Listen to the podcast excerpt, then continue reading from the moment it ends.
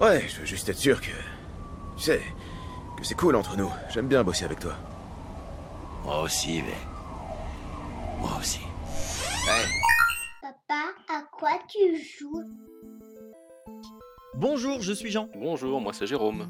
Salut, moi c'est Arnaud. Nous sommes en mars, en mars 2023, un bien funeste mois, euh, si vous suivez l'actualité, mais nous sommes toujours là et vous écoutez Papa, à quoi tu joues?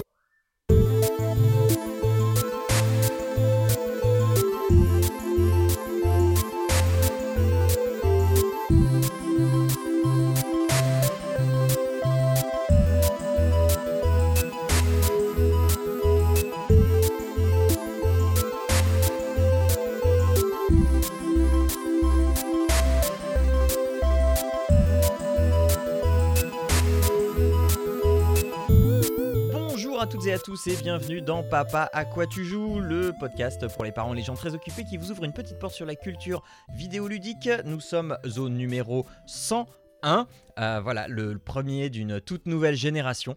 Et euh, je suis avec euh, Jérôme et Arnaud. Bonjour messieurs, comment allez-vous aujourd'hui ce mois-ci?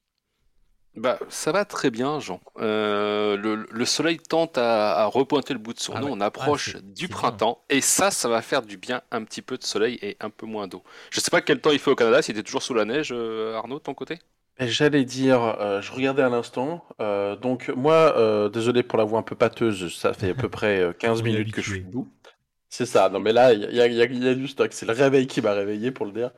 Et sinon, euh, côté météo, eh ben, c'est pas génial parce que euh, on a eu deux bordées de neige il y a pas long et puis je revois par la fenêtre qui reneige encore. Donc on D'accord. eu, euh, on en est pas mal en une semaine là, à pas mal 60 cm je pense. Eh bien Ah ok. oui. Euh, C'est Il y en a propre. qui peuvent encore s'amuser à sculpter la neige. Euh, alors, euh, aujourd'hui, euh, faisons un petit point sur euh, ce qui s'est passé le mois dernier. Eh bien, j'ai été très occupé, comme à mon habitude, un petit peu plus même, malgré les vacances. J'ai profité des vacances pour me reposer et ne pas faire autre chose, ce qui a à peu près fonctionné. Mais du coup, j'ai pris pas mal de...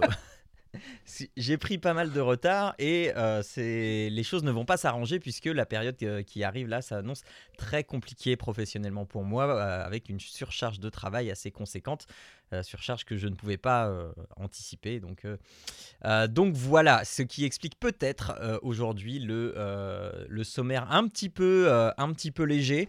Donc euh, ça risque d'être, je prends les pincettes maintenant, ça risque d'être une émission un peu plus courte que les autres mais euh, néanmoins avec du contenu toujours de qualité, puisque à travers euh, nos différentes actus, nous porterons un regard à travers le monde entier, et je ne parle pas de mes dents. Euh, ensuite, nous irons du côté des jeux du mois pour parler de deux jeux Cyberpunk 2077 et Biomutant, ou euh, Biomutant euh, en, bon franglais. Euh, pour ensuite aller vers des recommandations culturelles et puisque je ne parle pas je ne parle pas de VR dans les actus, je vais en parler dans et quoi d'autre? Donc je vais parler de VR et on va parler de séries. Voilà. Est-ce que le programme vous convient, messieurs? Écoute, Bah, euh, Ça a l'air pas trop mal. Ça va être un petit peu comme d'habitude. Comme tu dis, euh, qualitatif. Même si c'est peut-être moindre, mais qualitatif, quoi qu'il arrive. Eh bien, vérifions ça tout de suite et commençons avec les actus.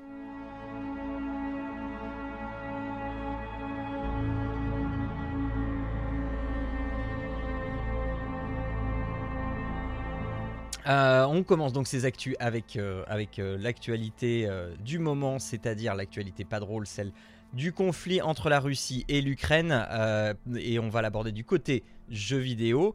euh, parce que bah, c'est un peu la thématique de l'émission et donc on va euh, donc voir un petit peu comment est-ce que eh, eh les studios réagissent à ça puisque nous vivons maintenant dans un monde où le jeu vidéo pèse économiquement sur, l'économie d'un pays. Et donc, euh, on a des studios, alors qui sont plus ou moins proches, mais pour les studios, euh, donc euh, déjà qui sont ukrainiens, eh bien, ça, ça sent pas très bon. Évidemment, il y a des jeux qui risquent d'être repoussés chez GSC Game World, donc qui est basé à Kiev et qui donc est le studio qui s'occupe des, des stalkers. si vous connaissez le, jeu vidéo Soccer, euh, le jeu vidéo qui se passe, euh, euh, qui se passe euh, dans un environnement bah, soviétique. Je crois que euh, il est question de Tchernobyl à un moment, ou alors non, c'est le prochain. C'est oui, c'est pour le prochain qu'il est question de Tchernobyl. Bref, donc évidemment les, les plans du studio sont, sont repoussés, mais d'autres studios appellent, enfin font des dons de leur côté. les Polonais qui sont des voisins de l'Ukraine, et donc euh, les Polonais, on pense à CD Projekt Red. Mais pas seulement. Euh, donc euh, CD Projekt Red qui a fait un don de euh, 216 000 euros à la Croix-Rouge locale, je crois. Euh, et puis euh, il y a euh, 11 Bits euh, Studio, euh, non attends, euh, qui est, si c'est eux qui sont aussi voisins, euh, qui sont en Pologne, je sais plus. Euh, enfin, en- enfin, 11 Bit Studio qui est un studio qui, euh, on en a parlé, hein, c'est eux qui ont fait This War of Mine, euh, donc qui ont la guerre dans leur dans leur viseur et qui évidemment appellent à, les, les gens, les, les, enfin tout le monde à, faire quelque chose et à manifester leur mécontentement, à dire à Poutine de, euh, de ne pas euh, envahir euh, l'Ukraine et à lancer le hashtag Fuck the War. Donc voilà. Et puis, enfin voilà, c'est en gros. en, fait, je voulais, je voulais relever un petit peu toutes ces initiatives parce que si on avait, si on était dans les années 90 par exemple, eh bien, on n'aurait jamais eu euh, de revendications de la part des studios de jeux vidéo, euh, de telles revendications, de tels euh, poids au niveau des aides, de, l'argent qu'on peut envoyer, du, soutien financier qu'on peut, qu'on peut envoyer en Ukraine. Et c'est c'est plutôt, plutôt positif de voir qu'aujourd'hui, une industrie qui pèse autant que ça peut prendre aussi euh, des, des décisions euh, humanitaires euh, aussi fortes. Et euh, ma foi, c'est plutôt très bien. Est-ce que vous avez des choses à rajouter là-dessus euh, des, des petites précisions à faire, des choses que j'aurais oublié de, de, de soulever? Vas-y Arnaud, je te laisse la parole, puis je finirai éventuellement sur deux trois petits trucs que j'ai envie de le relever. Ça vache. Euh, bah, en fait, euh, je relisais la- la- l'article là en même temps que tu parlais parce que je l'ai, je l'ai lu euh, il y a, il y a deux jours. Euh, bah, en fait, oui, je- je- c'est à peu près le même, euh, le, le même ressenti que j'avais euh, pour toi. Donc, euh, je, passe outre le fait que euh, c'est quand même un drame humanitaire qui est en train de se passer. Mhm.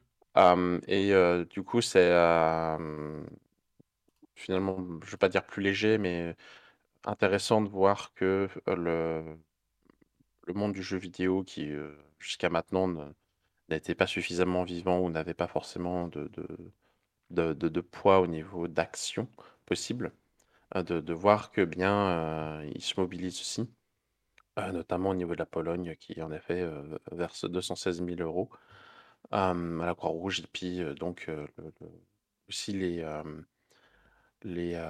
les, studios ukrainiens qui finalement se mobilisent et puis qui essayent via leur voix de, de toucher d'autres personnes et, de comment dire de, faire appel à la sensibilité de chacun. Ok, Jérôme, et, de- et donc du coup, ah ouais, qu'est-ce que tu voulais apporter Ouais. en plus? Non, non, bah effectivement, je voulais rebondir sur ce que tu disais avec le fait que, bah, effectivement, aujourd'hui, euh, avec, euh, avec l'Internet, la mondialisation et, euh, et tout ça, effectivement, c'est, euh, on en entend parler et effectivement, on voit ces, ces- ces vagues et ces élans de solidarité qui sont très touchants et qui sont, euh, euh, comment dire, plus que fondés. C'est, génial de voir qu'avec, enfin, qu'on, diabolise tellement d'habitude le côté mondial qu'aujourd'hui, bon, on se rend compte qu'il y a malgré tout des fois des bons côtés. Et alors, c'est triste que ce soit dans ces périodes-là que ça arrive, mais euh, effectivement, le, le- le- la, la solidarité, c'est juste le côté, moi, Gameloft euh, français qui me qui me chagrine dans l'article, après, il faut le prendre Oui. pour ce que c'est, mais Ouais, ouais, on ouais. voit plein de studios, en fait, qui, euh, qui, qui disent, voilà, on va, qui n'ont pas forcément des, des énormes moyens, toi, euh, alors, des, des trucs comme 11 Bit Studio, comme tu le disais, ou, euh, ou GS, GSC, bon, c'est pas des gros, gros studios, mais malgré tout, je pense qu'ils sont confortables, comme CD Projekt Red. Euh, donc eux, ils font des donations. Les autres disent, bah nous, on va filer, je sais pas, une semaine des bénéfices pour la Croix-Rouge ukrainienne ou des machins. Ouais, c'est ils essaient Euh, de faire un c'est- petit geste. Ouais. Ça, c'est chez, c'est chez 11 Bit Studio. Bah, il y, en a- il y en a plusieurs qui font ça, hein, même quand tu descends Ouais. un petit peu, t'as, euh, je sais plus, enfin bref, peu importe. Euh, toi, des initiatives semblables euh, euh, Sleepways a priori, donc la Croix-Rouge polonaise, Amanita Design qui va avec la, des OGN check, State of Play, lui qui va filer carrément des bénéfices à la Croix-Rouge. Donc c'est cool, quoi, tu vois. Et Gameloft, ils disent bon, bah, on pense à vous, hein. c'est solidarité. Fait, bon, je trouve ça un peu moyen, quoi. Maintenant, bon, après, chacun fait comme il veut, mais, mmh, mmh, mmh, mais c'est vrai que. oui, ça m'a laissé ce même sont... goût amer.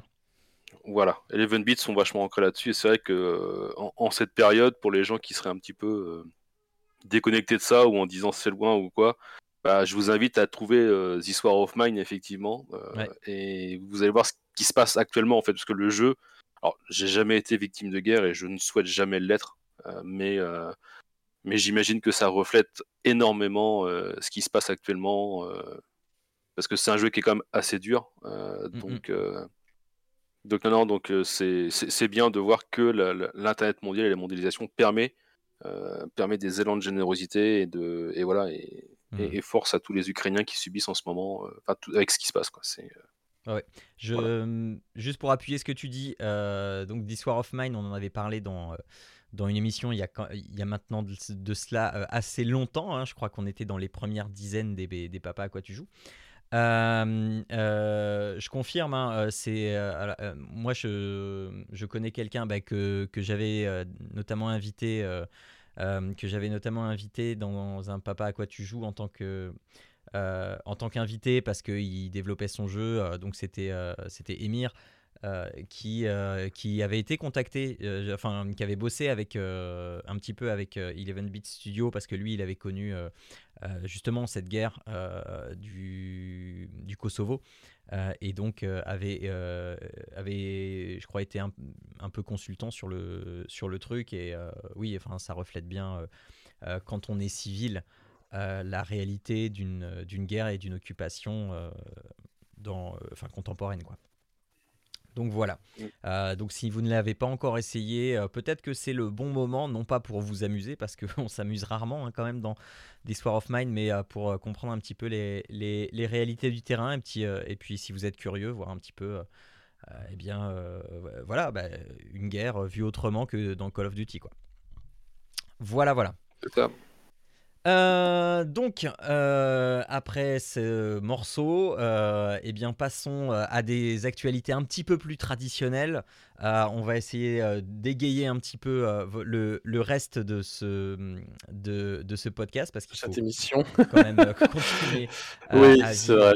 Voilà. et, et, donc, quoi de mieux que de parler de Tesla pour, pour embrayer hein? Bah oui, sûr. Hein.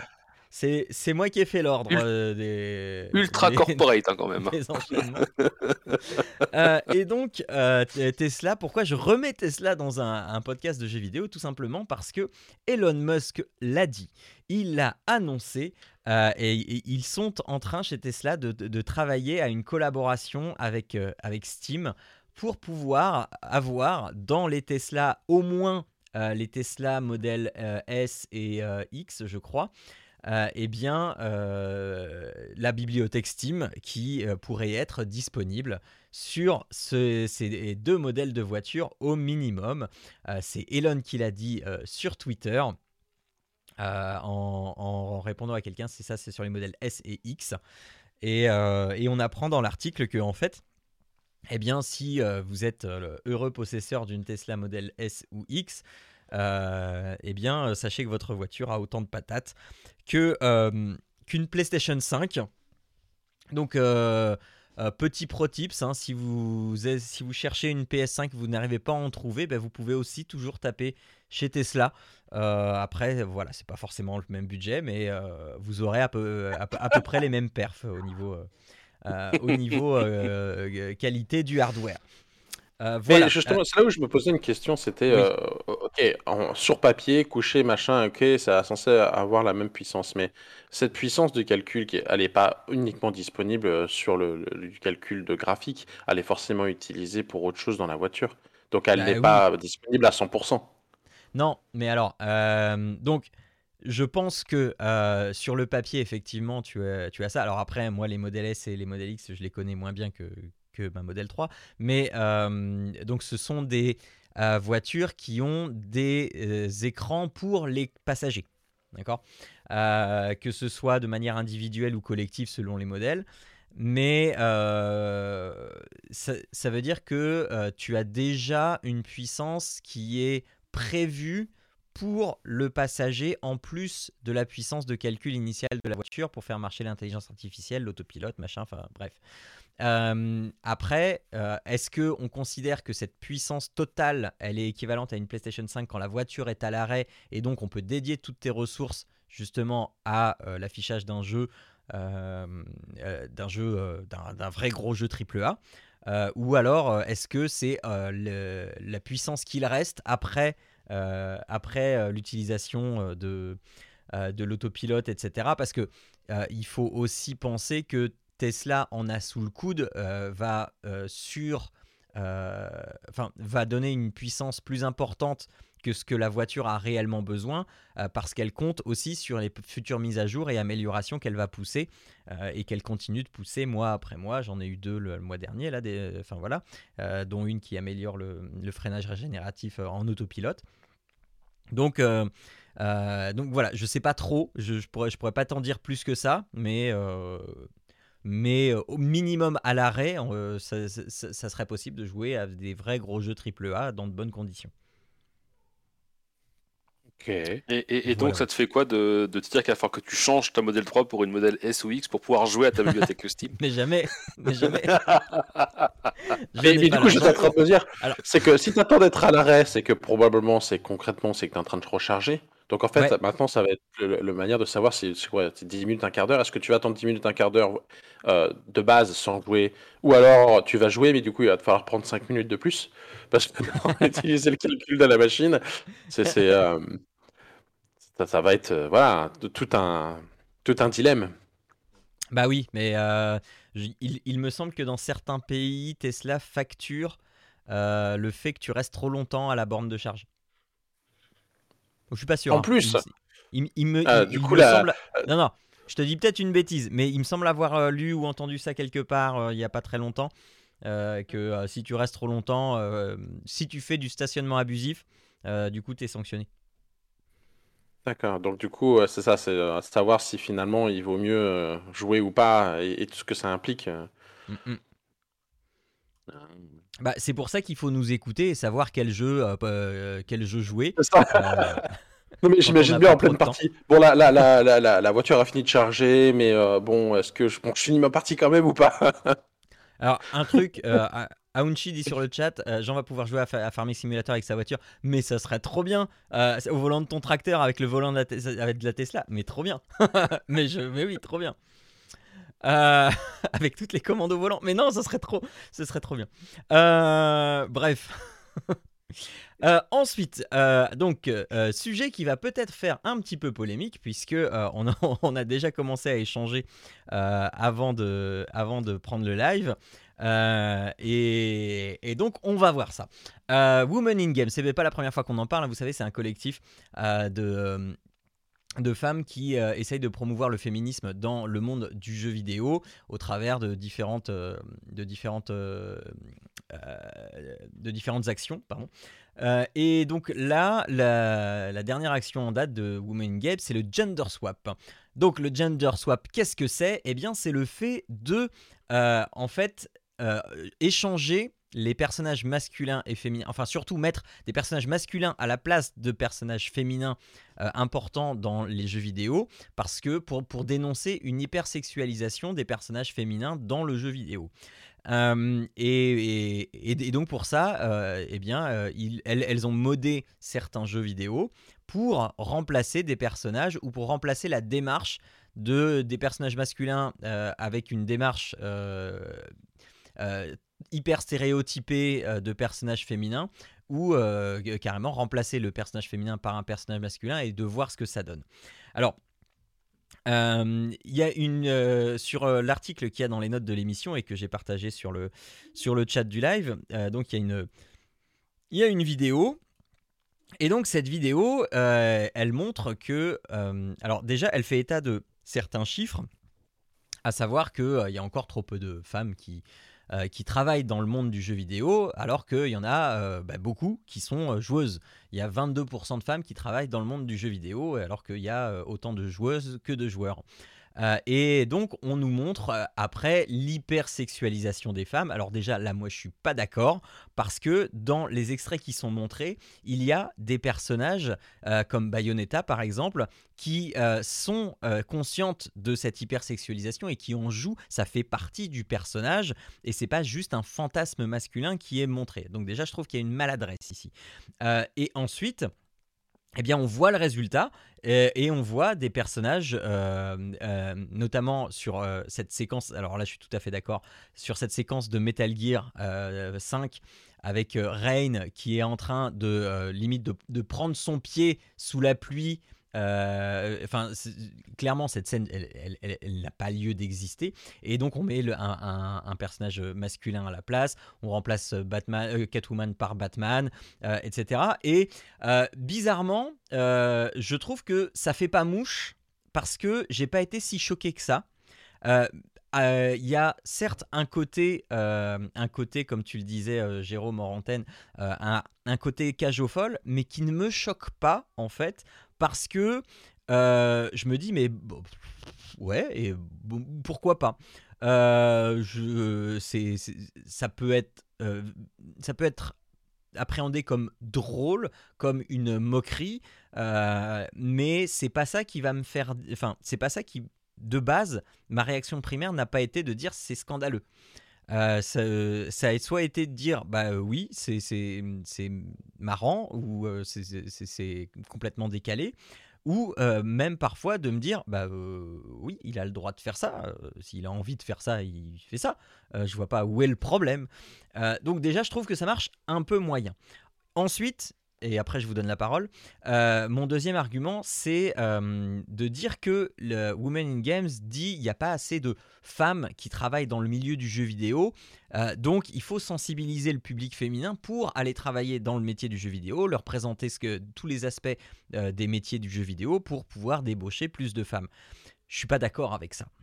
Euh, je suis pas d'accord dans le sens où, euh, oui, on peut avoir. euh, euh, Enfin, allez-y, mettez 70% de femmes dans les studios. Je suis pas certain que ça change beaucoup de choses en fait.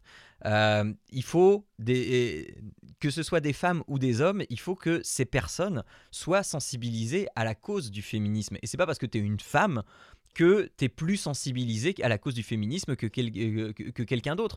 Euh, ça peut paraître un peu provoque de dire ça, mais je vous garantis que si vous prenez une femme qui n'est pas sensibilisée à la cause du féminisme, elle a...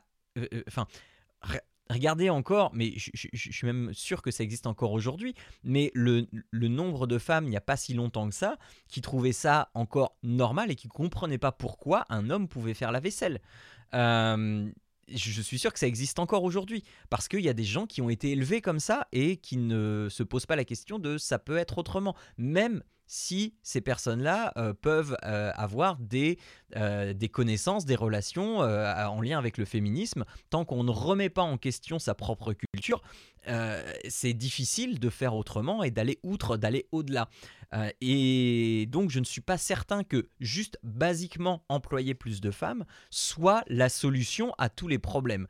Euh, c'est une éducation, qu'on soit homme ou femme, c'est juste une éducation à avoir. Je, suis euh, je, je leur dis, hein, je suis pas en train de dire faut pas embaucher des femmes, c'est très bien, il faut embaucher tout le monde.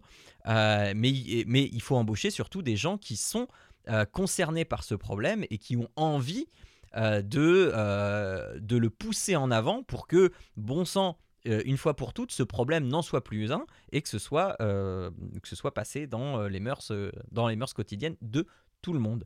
Euh, voilà. Donc, euh, est-ce qu'on commence par Arnaud ou euh, parce que Arnaud, je, Vas-y, vas-y, pas vas-y. ton point de vue dessus. Moi, je suis chaud, moi, je suis bouillant, je dis que c'est complètement faux ce que tu dis. Non, je plaisante. Euh, en fait, euh, j'ai entendu des bribes de, la conversation juste euh, au moment où je me suis connecté que vous aviez avec, Jérôme. Donc, je rebondirai sur un point. Je ne vais pas spoiler le, point de Jérôme, mais cela dit, je suis tout à fait d'accord avec lui. Hein d'accord? Donc, vous savez pas de quoi je parle, mais je suis d'accord avec lui. Mais en fait, au-delà de ça, je suis. comment dire La vidéo m'a aussi fait rire, en fait. M'a pas choqué ni rien. Et, je pense euh, que si on, veut euh, amener, et, je ne sais pas si l'objectif est vraiment d'amener plus de personnes dans le, jeu vidéo, je pense que l'important est d'amener plus de visibilité dans les métiers du jeu vidéo. Euh, et je pense que c'est plutôt ça qu'il faut, qu'il faut se concentrer. Alors après, il y a, différents moyens, différentes méthodes en disant venez, vous changerez le monde, je sais pas. Ah, mais je pense malgré tout qu'il y a euh, ce, cette, ce stéréotype toujours qui, qui, perdure euh, du euh, bon bah on va présenter aux filles des poupées et puis du rose et puis aux garçons du bleu et puis des fusils. Et concrètement, dans le jeu vidéo, je pense aussi que ça se traduit par pour l'instant le, développement et puis la technologie et puis euh, euh, les ordinateurs et puis les logiciels. euh, c'est pour les garçons tout ça, c'est pas pour les filles. Et je pense que c'est encore un truc qui perdure.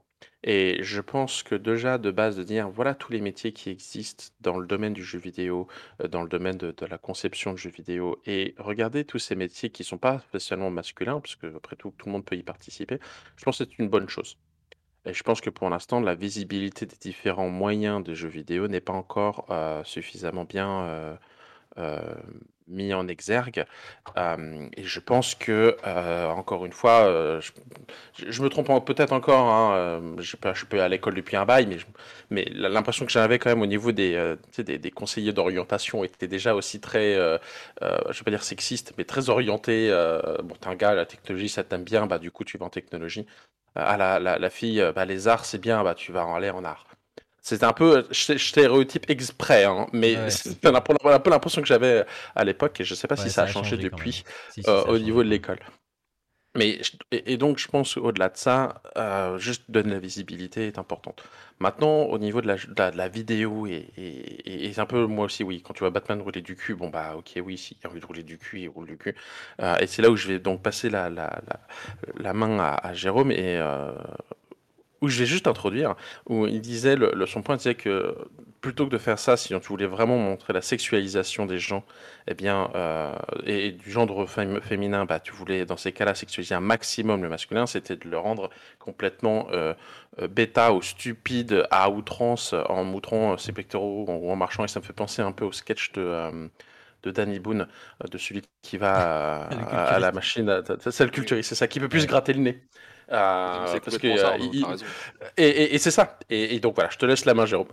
Alors, juste, juste Non, avant mais, euh, Jérôme, euh, et juste euh, pour euh, ce que tu disais sur les, sur les formations, euh, Arnaud, il y a Epio dans le chat qui nous dit que son école de dev ouvre des sélections dédiées aux femmes pour euh, ramener plus de femmes dans le dev.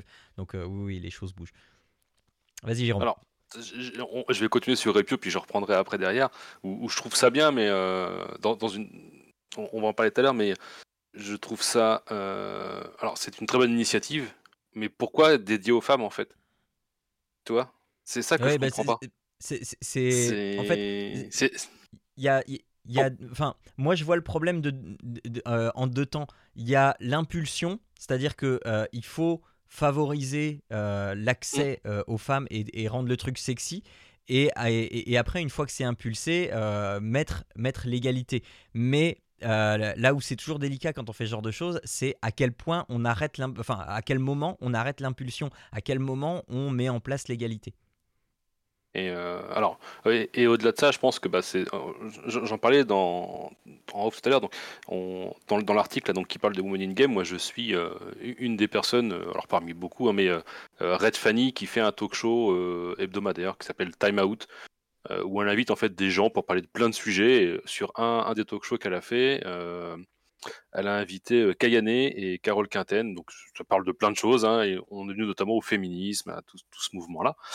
Euh, et Kayane racontait son expérience, par exemple, sur, euh, sur l'Evo, et ça, parlait, ça, va, ça va re- faire écho avec ce que disait Epio, euh, dans le sens où à l'Evo, en fait, ils ont fait un tournoi que pour les filles.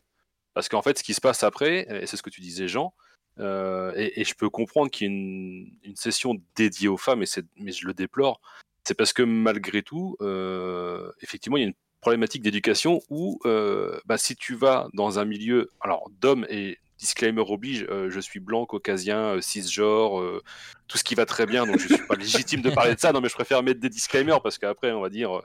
Donc effectivement, je sais pertinemment que je suis peut-être pas le mieux placé pour parler de ça. Mais malgré tout, euh, elle, elle expliquait qu'elle que euh, il y avait un vrai syndrome, alors même Red Fanny, mais qu'il y avait un vrai syndrome de l'imposteur qui était visiblement plus présent chez les femmes, pourquoi pas. Mais il y a surtout de la persécution de la part de la gente masculine, encore aujourd'hui, comme tu le disais, Jean, avec bah, c'est pas votre place, vous avez rien à faire là, on va vous rouler dessus. euh, en gros, vous êtes des merdes, hein, excusez-moi l'expression, mais c'est ça l'idée. Et que le fait d'avoir inclus en parallèle un tournoi féminin avec bah, que des filles, en fait, il y avait beaucoup plus de gens qui étaient inscrits, que ça s'était bien passé et que finalement, ça permet effectivement d'incorporer au fil de l'eau. Mais, mais je trouve ça dommage, en fait, toi, qu'on en arrive là à devoir faire des, des, des classes, parce que pour moi, ça, ça ne, ça ne milite pas dans le sens du féminisme, à savoir, en fait, ça milite pas plus que ça pour l'inclusion. Alors, ça permet de mettre en lumière et de euh, contrôler et d'éradiquer certaines peurs, mais. euh, mais bon, bref, comme tu le disais, il y avait une, une sorte d'éducation.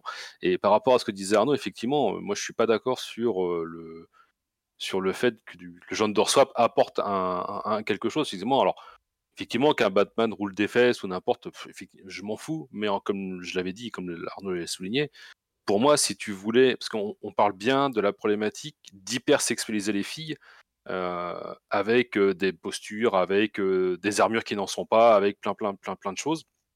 Comment si tu ça veux un, bikini en côte de maille n'est pas une armure? Non, ça, ça- pas, pas tout le temps. Des fois, oui. Ça s'appelait une pseudo chasteté à ce moment-là, donc c'est plus la même chose, tu vois. Et, euh, et, euh, et- et pour moi, en fait, hypersexualiser un homme, c'est pas, euh, comme je te le disais, comme je te le disais, Jean, c'est pas faire, c'est pas faire la cage aux folles, en fait. Hypersexualiser un homme, c'est, au contraire, exacerber tous les traits qui, dans la, société aujourd'hui, font qu'un homme est un homme, enfin, ou, ou tout du moins est identifié comme un homme, avoir des gros muscles, de la testostérone, à plus savoir quoi en faire. Et effectivement, l'exemple du sketch du culturiste avec Danny Boone est un très bon exemple, de savoir qu'en fait, tu fais un mec le plus débile possible avec des, proportions qui correspondent à rien. Et effectivement, là, tu vas hypersexualiser un homme dans le jeu vidéo, et je suis pas sûr que ça soit mieux, euh, mieux perçu euh, qu'une femme hypersexualisée. Et je suis d'accord avec toi sur les exemples du jeu avec Bayonetta, mais on voyait des personnages, par exemple de Street aussi, qui étaient de Street 4, Ouais. qui étaient, euh, ou Street 5 même. Et, et les personnages de Street 5, c'est que des caricatures, tous, sans exception. Ouais. Je veux dire, euh, tu prends, tu prends Zangief, c'est la caricature de, de, de, de l'agent de l'URSS de l'époque. Enfin, ça n'existe plus aujourd'hui, ça. Et pourtant, on n'en fait pas toute une comédie, si tu veux. Donc, j'entends qu'il y a des vrais travers, comme tu le disais, avec euh, en- encore des, des restes d'une société patriarcale et, et- et menée par les hommes. Effectivement, je l'entends. Maintenant, euh, il y a des choses qui bougent, sûrement pas assez vite. Euh, mais il y a des choses qui bougent et, euh, c'est pas euh, dans, ce que disait le, talk show de Red Fanny dont j'évoquais tout à l'heure, un time out. Euh, en, en fait, il y avait tout un débat, donc je vous inviterai à voir le replay sur YouTube si vous êtes curieux.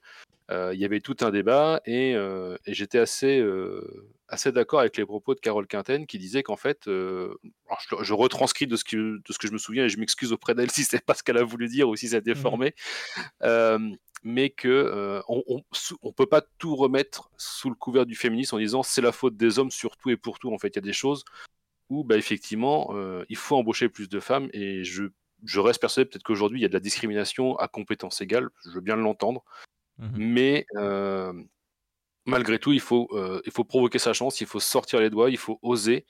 euh, et on peut pas dire que j'y arrive pas parce que on est dans une société patriarcale, j'y arrive pas parce que je me suis fait recruter par un homme, je m'y arrive pas. Non, ça, moi je l'entends pas, je suis pas d'accord. Donc il y a, je pense, des situations où ça arrive malheureusement, mais j'ose espérer, je suis peut-être utopiste et idéaliste, j'ose espérer qu'aujourd'hui ça n'est pas la majorité des cas et que euh, effectivement tout ce que vous avez dit tous les deux, euh, avec euh, peut-être faire plus de lumière sur tous les métiers connexes aux jeux vidéo, euh, peut-être effectivement comme le disait Epio d'avoir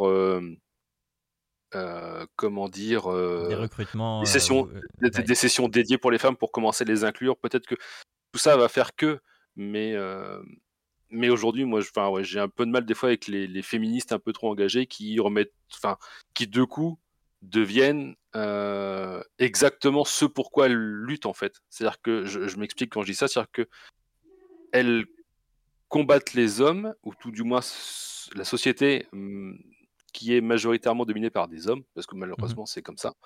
Euh, mais elles en deviennent exactement ce pourquoi elles, enfin, euh, elles- elles deviennent le démon pour le, contre lequel elles se combattent. En fait. Elles- combattent. C'est-à-dire qu'elles deviennent castratrices au point de faire basculer la balance complètement dans l'autre sens. Tu vois, j'ai du mal avec ça dans les extrêmes en fait. Donc, Ouais, euh, Non, non, mais pas si je suis très clair dans ce que je Ah dis, si, si, si. mais comprends tout à fait.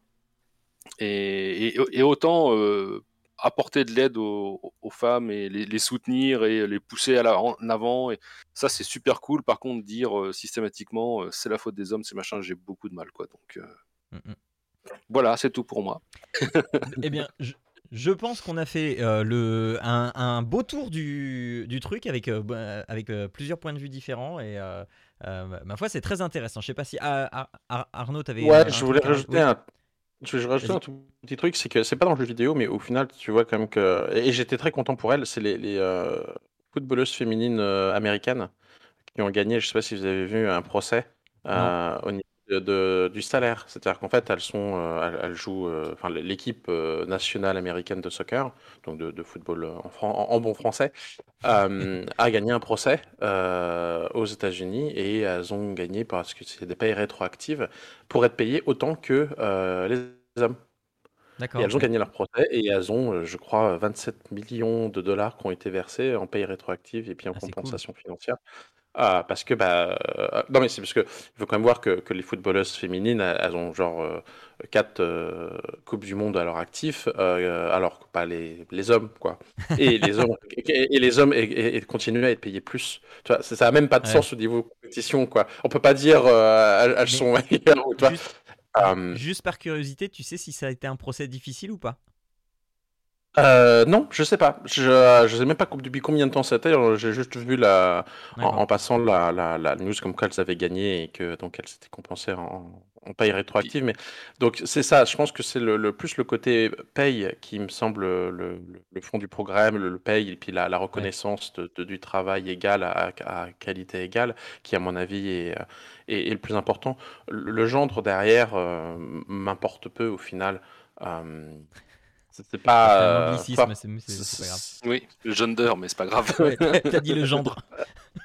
c'est le oui, genre. c'est- c'est- oui, c'est un gender, oui, c'est euh, le genre, en effet.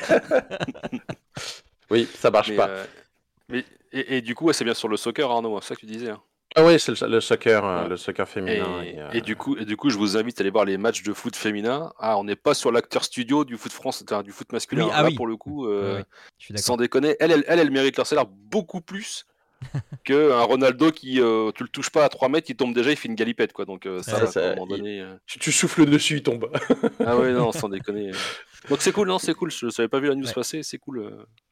Et, et donc voilà, je pense que c'est des choses qui sont euh, plus le, le cœur du problème et à mon avis sont importants. Après, je pense qu'il y a quand même encore aujourd'hui de la discrimination à l'embauche en disant euh, t'es une femme, Mm. est-ce que tu, je peux te faire confiance en, en le, tu sais, dans, dans, dans le développement euh, Je pense qu'il y a encore quelques, quelques préjugés et puis des discriminations Ah oui. de ce genre-là, mais je pense pas que, enfin pour revenir à la, à la vidéo initiale, je pense pas que c'est en, en modant les, les, les masculins que c'est ce qui va changer les esprits. Je pense pas que ça soit la bonne méthode. Non, non. Mm, mm, mm. Euh, si on veut faire euh, le- le- progresser ça, je pense qu'en effet, ça passe plutôt par la communication et de la, de la représentation de, de ce type de, euh, de ce type de, de- de métier auprès de, de tout, euh, enfin, lui donner plus de visibilité, point, Ouais. en fait, dans les écoles. Euh, et puis ensuite, euh, euh, oui, si on veut vraiment faire le, mettre en exergue le, côté ridicule de la sexualisation des personnages, bah, c'est plutôt aller dans l'inverse au niveau des hommes là. Je, verrais bien un Batman qui peut pas se gratter le nez ou qui peut plus passer les portes. Si vous voulez voir un petit peu ce que donne quand même cette initiative de, de Women in Game, euh, vous pouvez découvrir ça donc sur les chaînes Twitch de euh, Morrigan, euh, Cas, euh, ah, Cassosvnd, euh, Red Fanny, Adibou, euh, Hughes, Modi, Nimela, Nimelia, pardon, ou encore euh, Titavion. Euh, voilà, je vous laisse soin d'aller chercher dans l'article l'orthographe de tous ces pseudos. Euh, parfois un Alors, peu. euh, c'est- Alors, de quoi pour t'aider, c'est c'est KO SVDM en fait, le, Ah, le- pseudo. merci. Merci. Je, je, je, je, je mais connais je pas les personnes du Twitch game. Je t'aide un petit peu. Euh, C'est une femme en pense- l'occurrence. Oui, ah oui, oui, oui, non, bah, ce sont toutes des femmes, je pense. Non, ah non, non, Adibou c'est un homme, Hughes c'est un homme, Ah oui, et Titavion c'est un homme aussi. Ok. Ah bah très bien alors. Euh, bon, euh, ensuite, euh, ensuite, parlons de Sony et de Spartacus. Je ne sais pas si vous connaissez Spartacus. C'est un nom de code évidemment. Moi, je ne- que je ne connaissais pas avant il y a deux jours. Eh bien, Spartacus, c'est le nom de code du concurrent en- entre guillemets hein, du Game Boy- du Xbox Game Pass, pardon. Euh, Game et- Game Pass. Ouais. ah, c'est top, ça serait tellement bien. Euh, donc le Xbox Game Pass, euh, donc le concurrent du Xbox Game Pass, et euh, qui serait lancé, alors selon, selon certaines rumeurs, selon certaines fuites d'après Bloomberg, qui serait lancé pour ce printemps avec trois, euh, trois euh, types d'abonnements différents.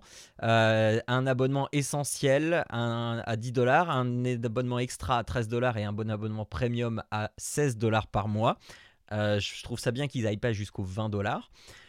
Sinon, je pense que c'était se tirer un petit peu une balle dans le pied. Alors, le essentiel, alors je sais pas ce que reprendra le essentiel. Le extra, il y aura un catalogue de jeux, de 300 jeux téléchargeables.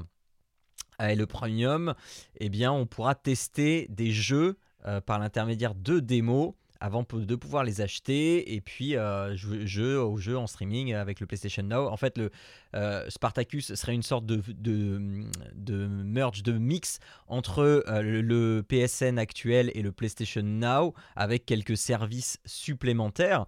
Arnaud, toi qui es PlayStation user, du coup, euh, à la place d'un Xbox Game Pass, est-ce que ce type de service euh, te fait de, commence à te faire un petit clin d'œil ou pas?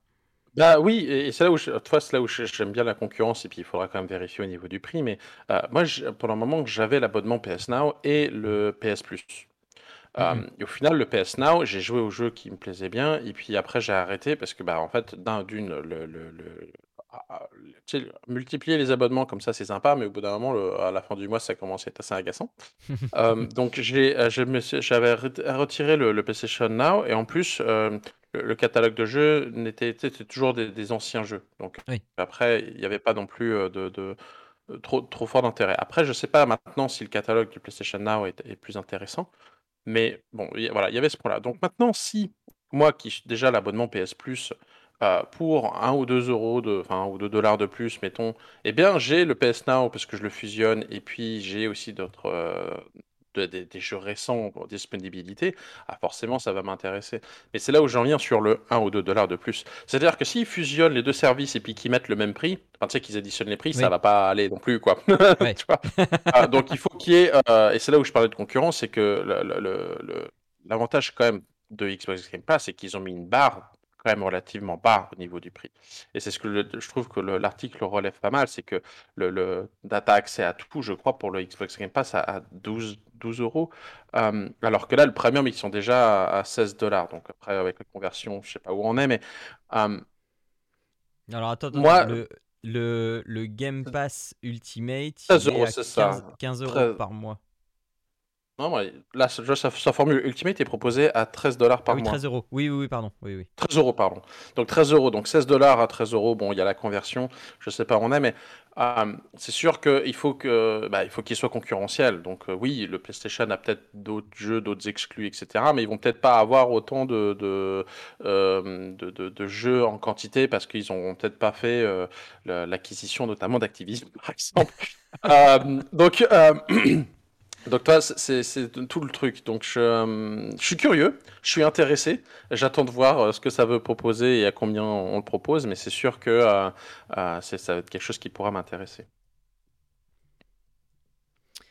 Bah oui. Euh, alors. euh, et non, Jérôme, toi, t'as pas de PlayStation. hein?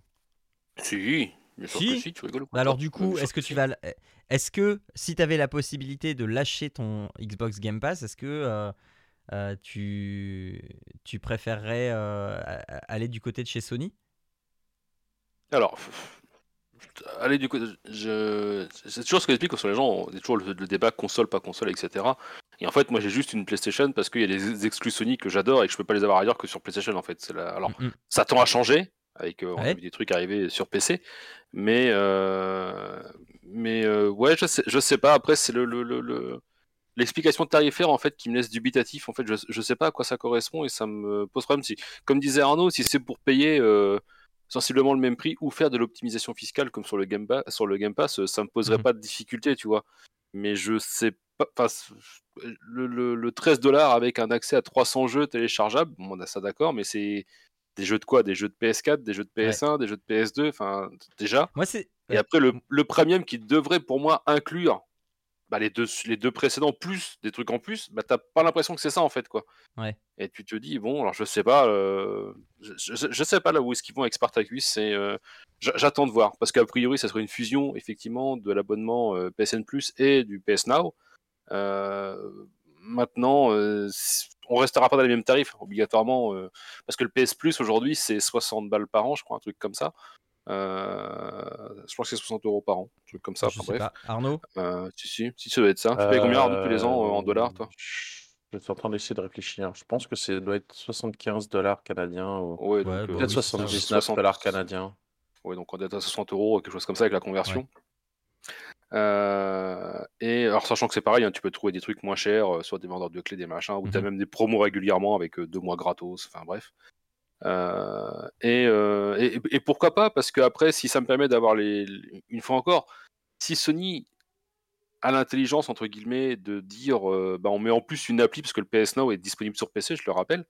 Euh, Donc, s'il garde, il garde l'appli sur PC et que tu peux jouer au jeu PlayStation sur ton PC, bah pourquoi pas, tu vois?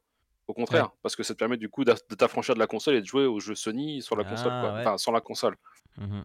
Donc là, pourquoi pas, quoi. Mais je, je sais pas ce qu'ils vont en faire. Après, est-ce qu'ils feront aussi fort qu'effectivement, comme disait Arnaud, que le Game Pass, à savoir que aujourd'hui, par exemple, tu as eu euh, Total War Warhammer 3, qui est pas un jeu Microsoft, mais qui était Day One euh, euh, dans le Game Pass, toi. Est-ce qu'ils Ouais. feront aussi fort chez Sony avec leurs exclus first party dans le truc?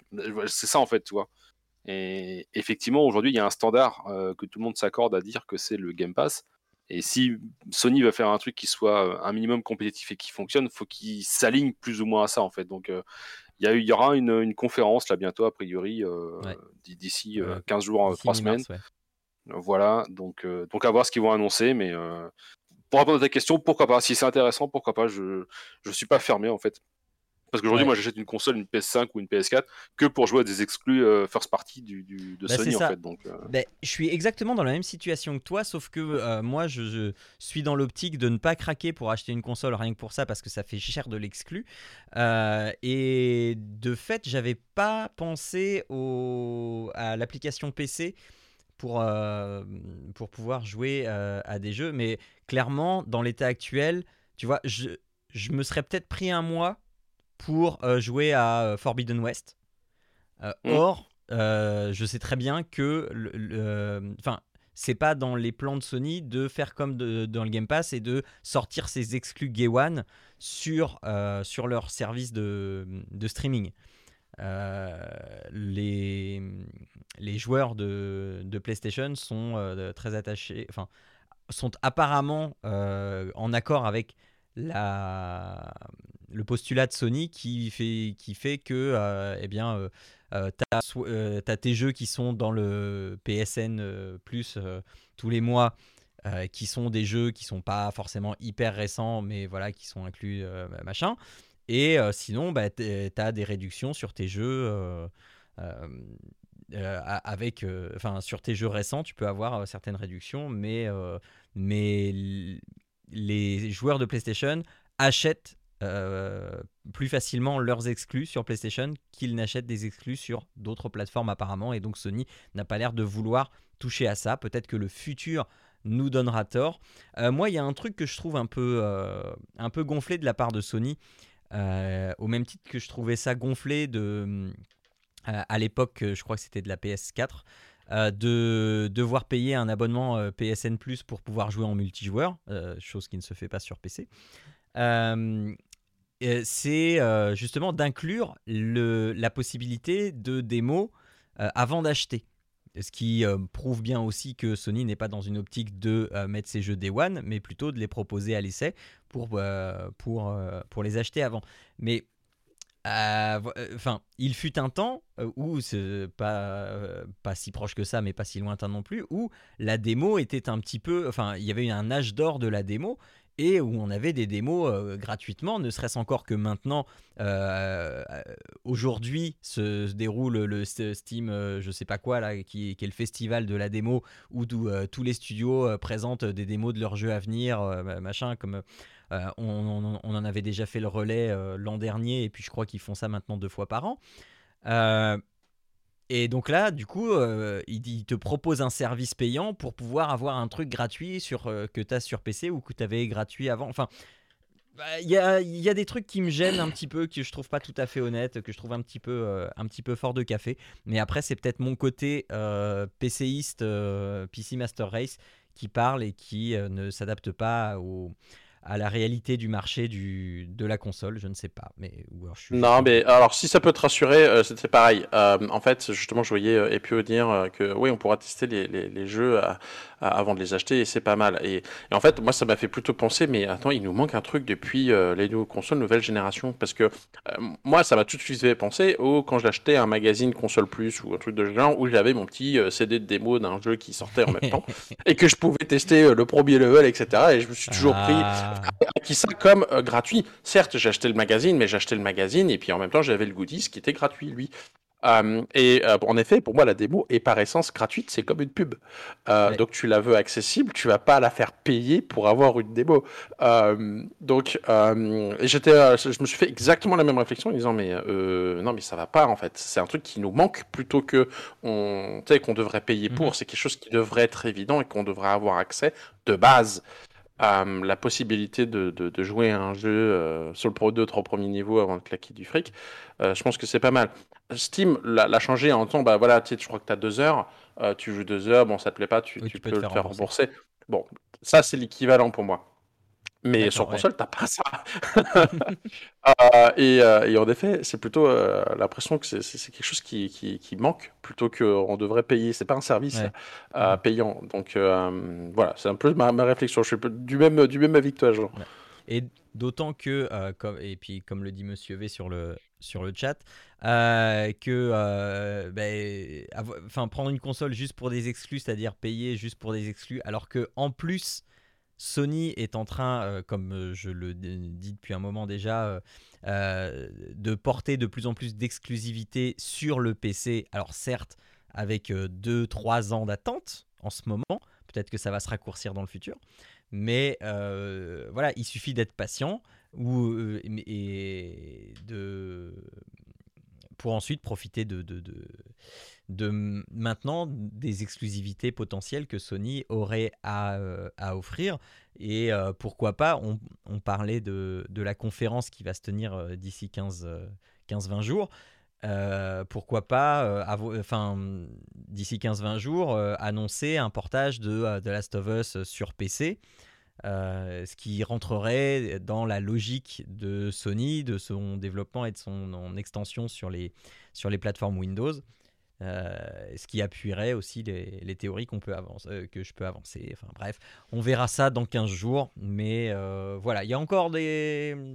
Enfin, visiblement, on est plus de la philosophie du Xbox Game Pass plutôt que de chez Sony.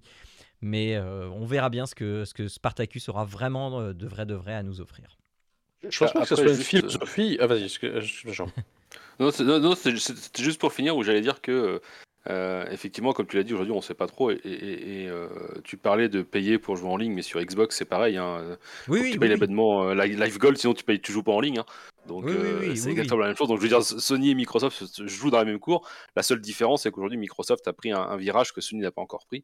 J'espère qu'ils feront pas une, une erreur. Et on parlait d'acheter des consoles pour jouer des exclusivités, mais regarde ce qu'ils font chez, enfin, regarde Nintendo, quoi. C'est, tu Mhm. fais que ça en fait. Hein. T'achètes une Switch parce que les jeux Nintendo, tu ne peux y jouer que sur Switch en fait, quoi. Ouais.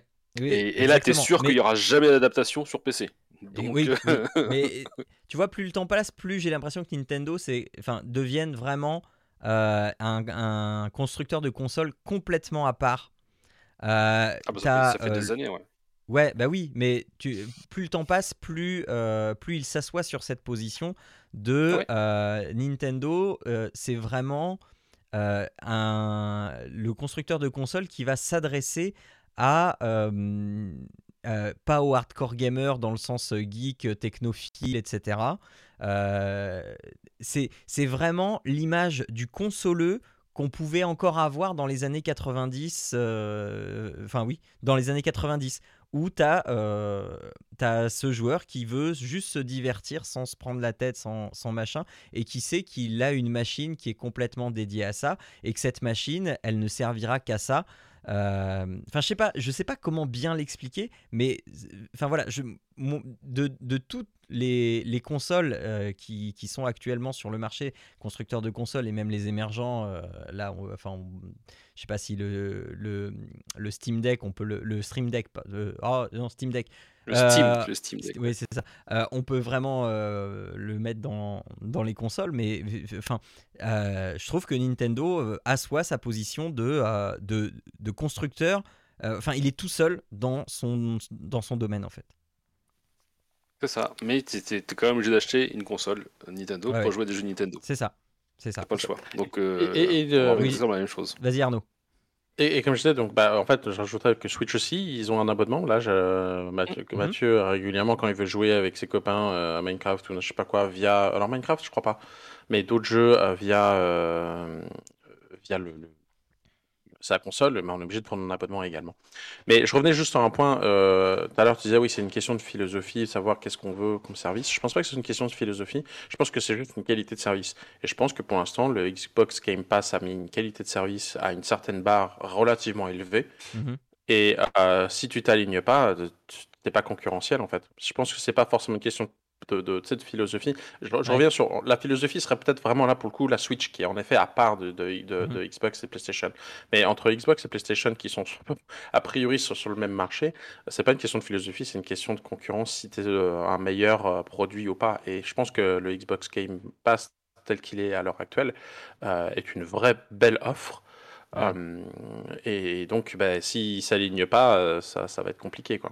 Mais je crois que subtilement, il y a un peu des deux. Il y a, y a, y a quand même un petit peu de philosophie de, de, de, marketing aussi euh, dans chacune des offres. Mais euh, Enfin, je, dis, les deux offres sont pas radicalement différentes, mais je, pense que même de par le fait peut-être que Sony soit japonais et Xbox américain, euh, là, aussi il y a peut-être euh, il y a peut-être quelque chose qui se joue. Je sais pas, je suis pas à l'interne, mais moi j'enlèverais pas tout à fait euh, la philosophie commerciale derrière.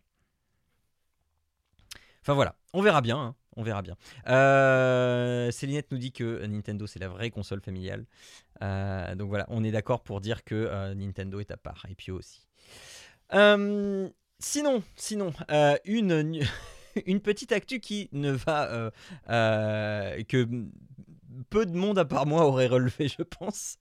je vais vous parler de Alta vous ne connaissez certainement pas Alta. Si vous connaissez Alta, c'est que soit vous utilisez la VR euh, et vous avez à peu près les mêmes centres d'intérêt que moi, euh, soit euh, vous êtes un grand malade qui retient absolument tout ce que je dis.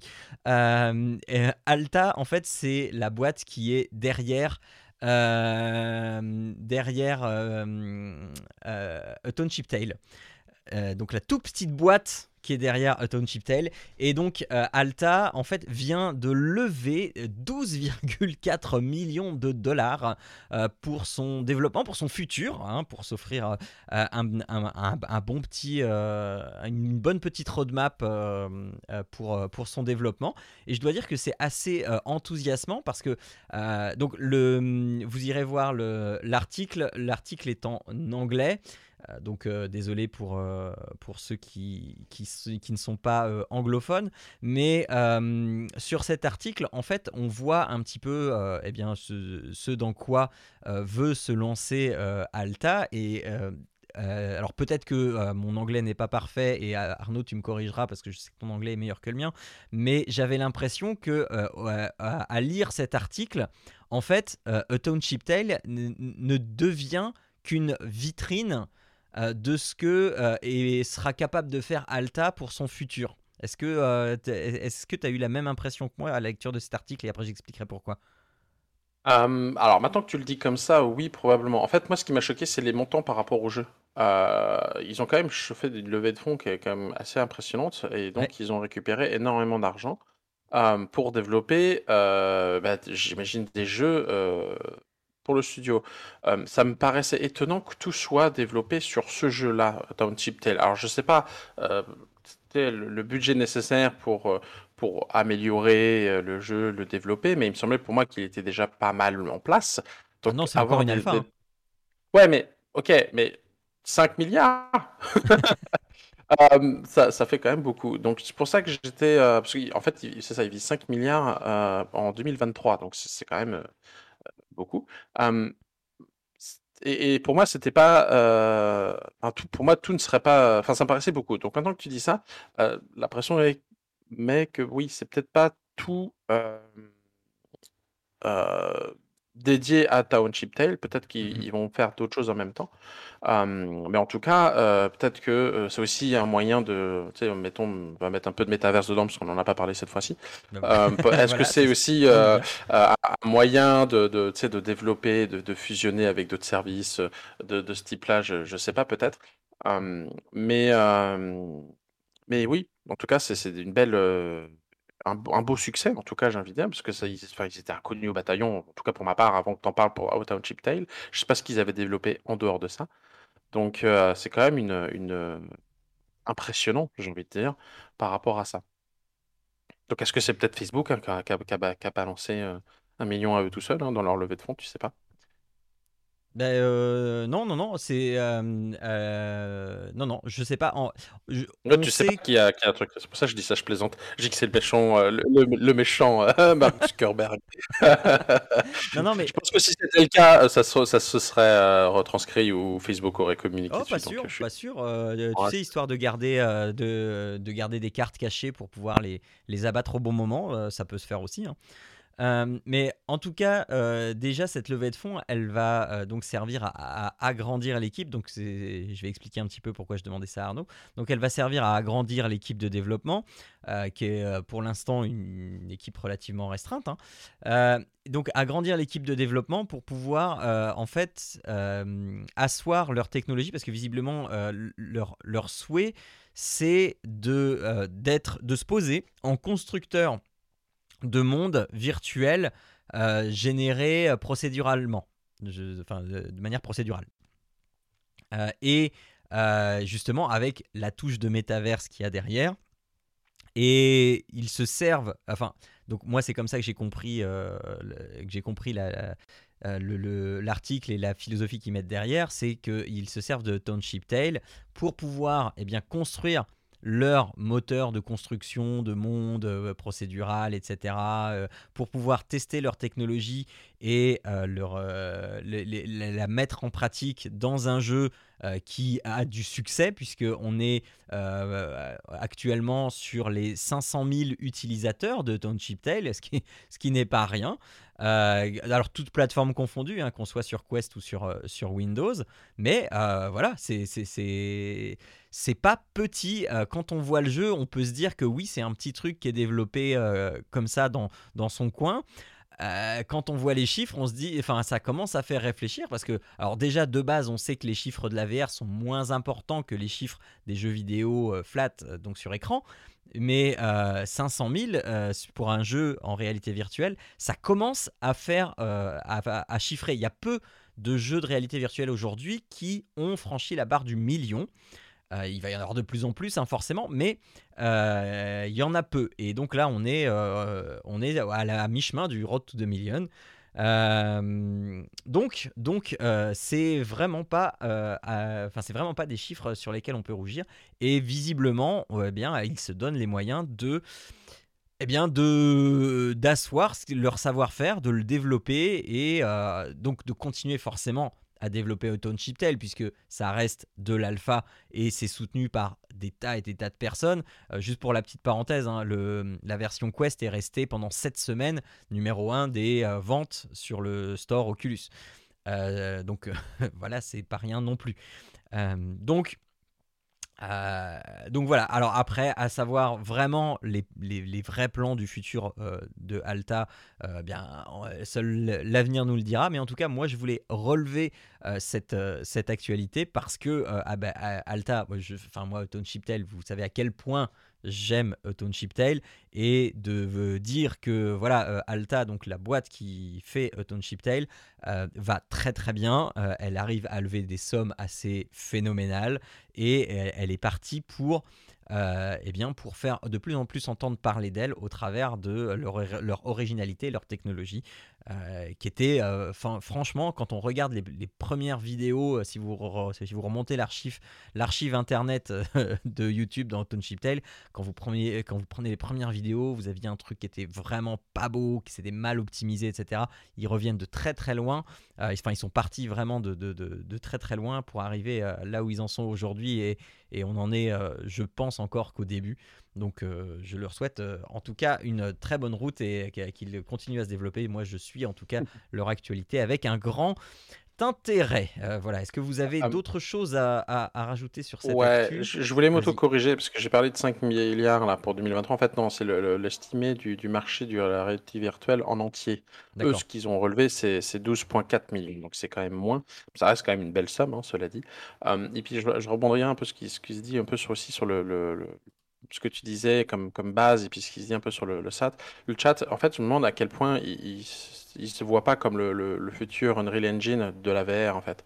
Comme un, un- Ouais. vraiment quelqu'un qui, qui permette de donner une base de, de création de mondes euh, euh, immenses et de réalité virtuelle. Et en effet, c'est, euh, à ce jour, ça, ça marche pas. Ça me fait penser un peu à la, à- quand tu regardes à Sword Art Online, euh, à la, la, la scie de, de, de base là, qu'il y a à la fin du, euh, du quoi, tu- de, de- du monde des elfes là.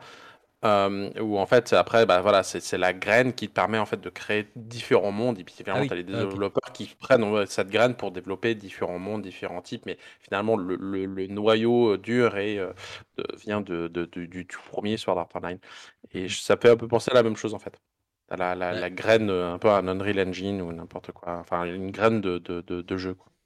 Ben justement, si tu veux parler de petites graines, euh, j'ai, je l'ai, l'ai pas mis dans les, dans les liens sur les actus, mais euh, sache que euh, sur ce principe de création de monde euh, un petit peu, un petit peu user friendly, eh bien il y a justement Mark Zuckerberg, parlons de lui, qui a montré, qui a dévoilé les, premières ébauches d'une interface de création de monde. hein. Donc il y a Horizon Worlds qui, qui fait de la création de monde de, de métaverse eh bien, ils ont développé chez, Meta une nouvelle feature de, de, Horizon Worlds qui est la création de monde de métaverse à la voix.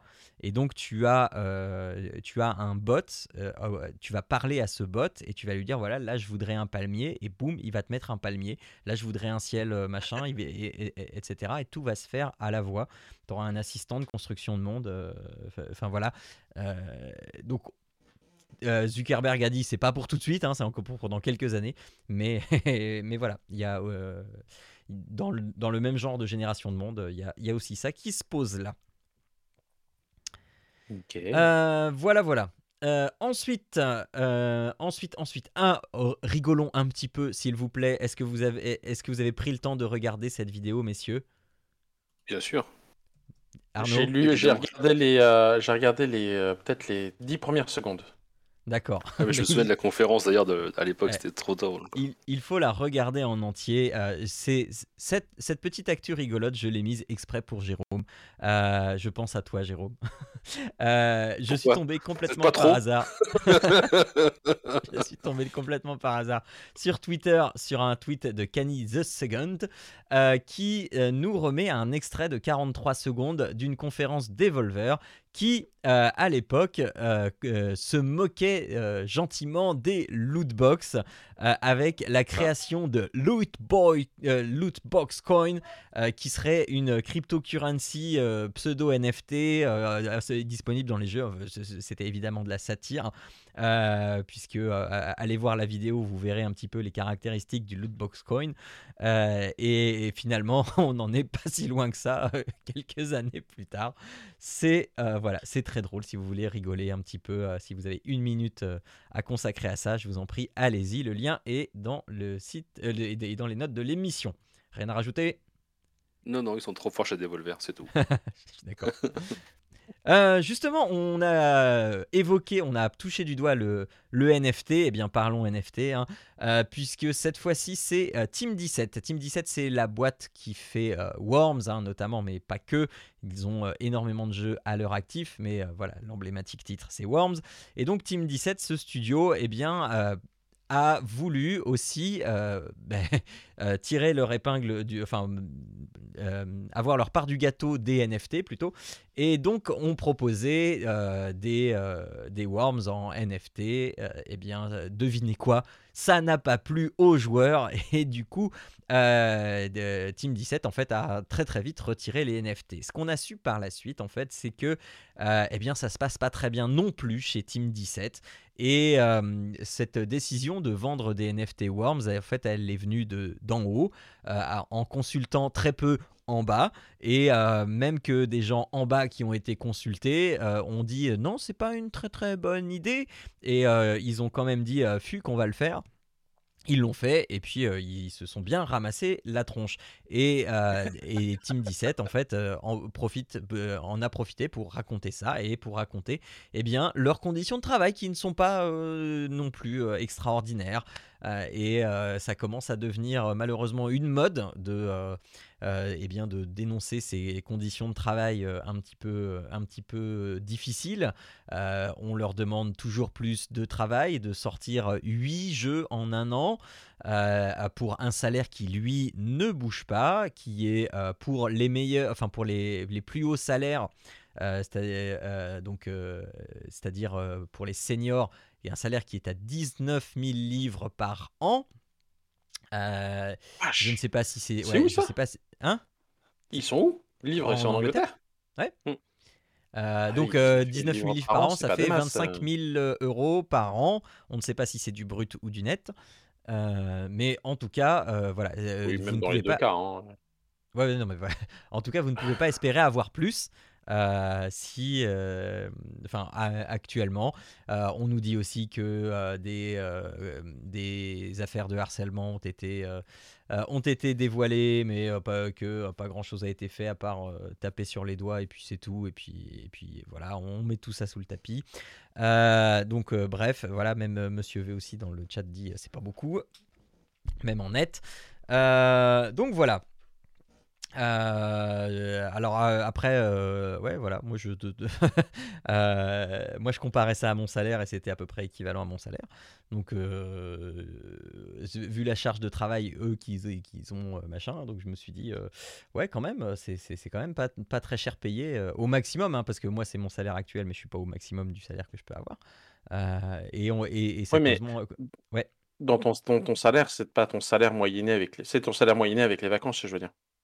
Oui, oui, oui, oui, oui, oui. C'est ça. Oui, oui, mais je, je, je, parle de salaire annuel. Euh, donc, euh, oui, oui, voilà. Euh, enfin, le, le, le, le, statut d'un enseignant, c'est enfin, un salaire de 10 mois annualisé sur 12. C'est ça. Donc voilà. C'est pour ça qu'il est, il est, il est d'autant plus faible qu'il est oui. que 10 mois au final. T'as ouais, ouais, que 10 mois de paye. Et là, sauf qu'ils en ont 12. ça, bah oui. Donc voilà, euh, vous lirez l'article en entier, hein. c'est un article de Gamecult qui est en accès libre, je mets le lien euh, dans le chat si vous voulez le découvrir maintenant. Euh, voilà, des choses à rajouter là-dessus? Pas du tout. Non, c'est bon.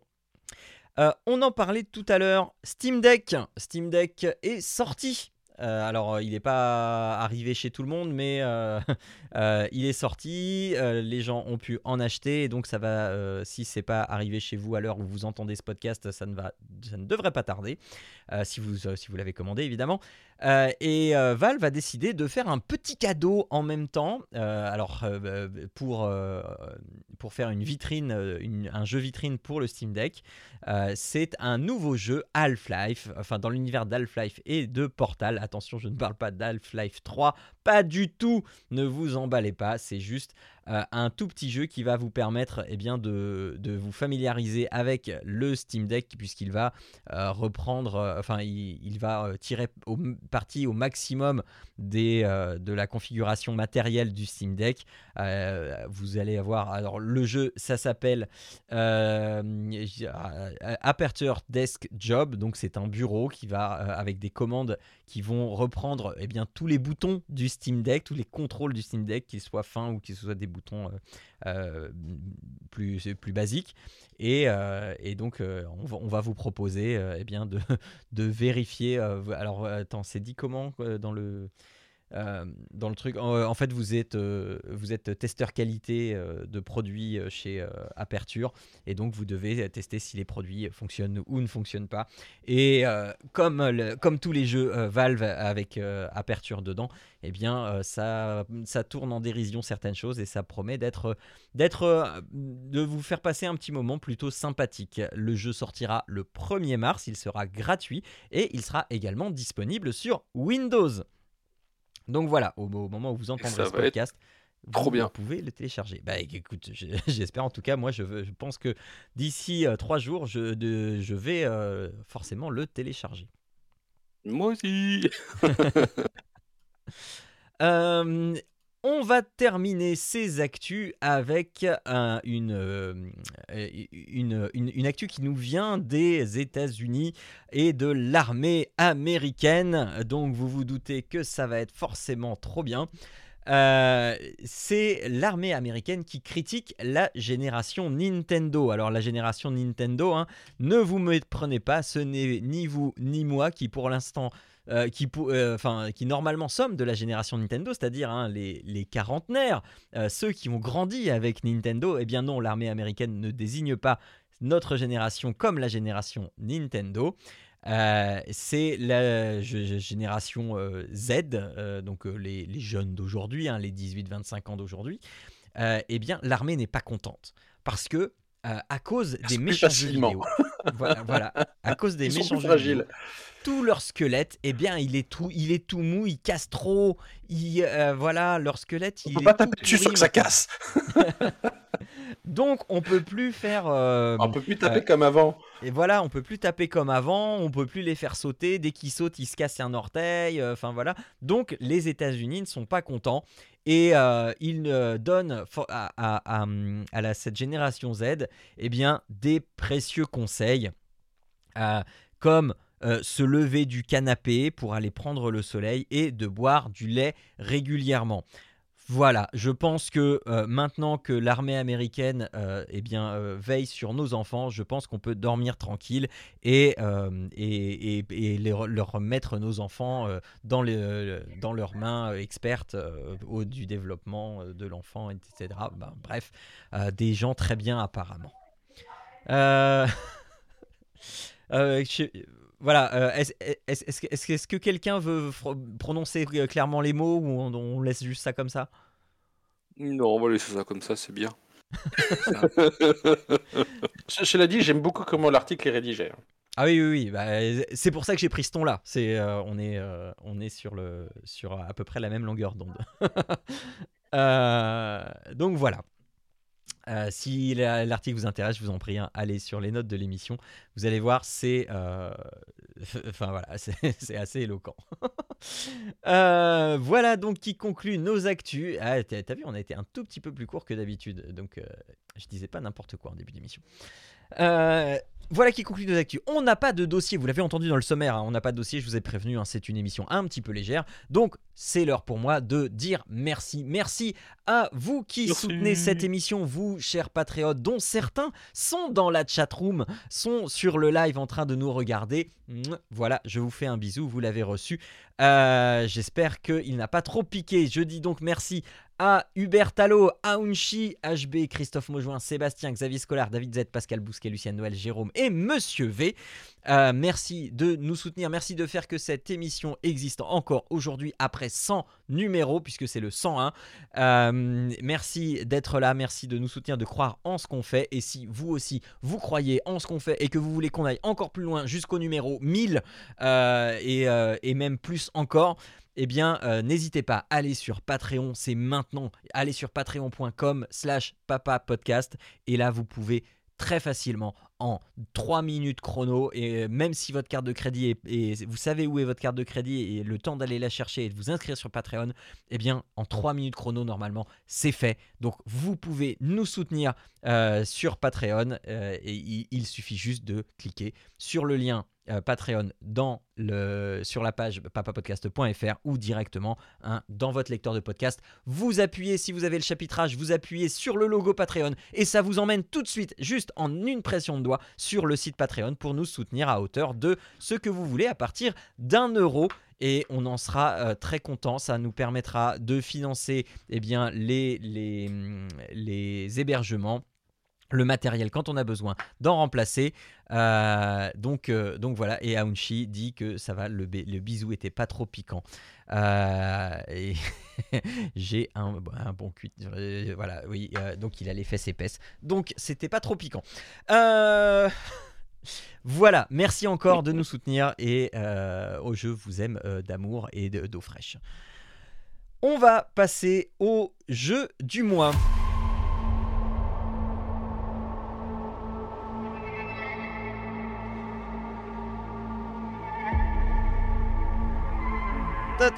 Voilà les jeux du mois. Alors attention, gros morceau ce mois-ci. Euh, on est dans les temps. Ok, oui, c'est très bien. Euh, gros morceau ce mois-ci. Je vais vous parler de Cyberpunk 2077. Alors. Cyberpunk, euh, déjà Arnaud croyait que Jérôme l'avait déjà présenté, Euh, non. euh, alors je sais qu'en ce moment on a des petits soucis de mémoire dans les papas à quoi on joue, mais non, non, non. donc non, euh, euh, Jérôme ne l'avait pas présenté et euh, donc, enfin moi je savais que c'était un jeu que je voulais faire, mais je ne savais pas quand est-ce que je voulais le faire parce que, eh bien, déjà il y a eu toute cette affaire Cyberpunk au moment de son lancement, le jeu n'était pas fini, enfin fini, pas fini, etc. Est-ce qu'il y a autant de gars dans les rues alors? Alors, je vais en parler. Je vais en parler. Je ne, je ne t'oublie pas, Arnaud. Tu vas voir, je vais en parler, mais pas tout de suite. Enfin, on- on- je, je vais mettre un petit peu de contexte en place. Donc, Cyberpunk est sorti il y a un peu plus d'un an maintenant, presque un an et demi.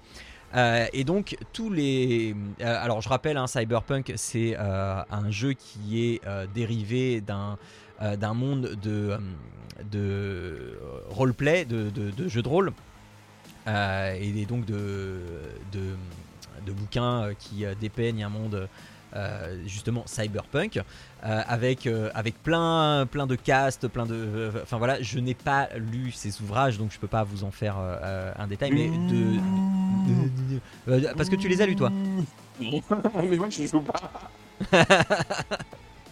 Donc voilà, mais euh, de, de l'avis de, de celles et ceux qui ont lu euh, ces ouvrages consacrés à Cyberpunk, euh, visiblement c'est quelque chose de très très intéressant à lire. Et à jouer aussi en jeu de rôle. Donc, euh, Cyberpunk, euh, euh, on, incarne un personnage qui va se retrouver embrigadé dans une histoire qu'il a du mal un petit peu à contrôler. On est alors déjà, on nous demande au départ de d'où on vient. Vous avez trois choix. Vous pouvez être un agent de la corpo. Donc le- les corpos, ce sont des, des, entreprises qui euh, ont main mise sur euh, beaucoup de choses. En fait, c'est euh, ceux qui, sont un peu au-dessus, les riches, quoi. Et qui détiennent des forces armées, des forces médicales, etc. Enfin bref. On peut venir des rues aussi, donc on a grandi dans les rues, machin, ou on peut venir de l'extérieur de la ville, je crois, et donc ne pas avoir grandi dans cette ville qui est Night City.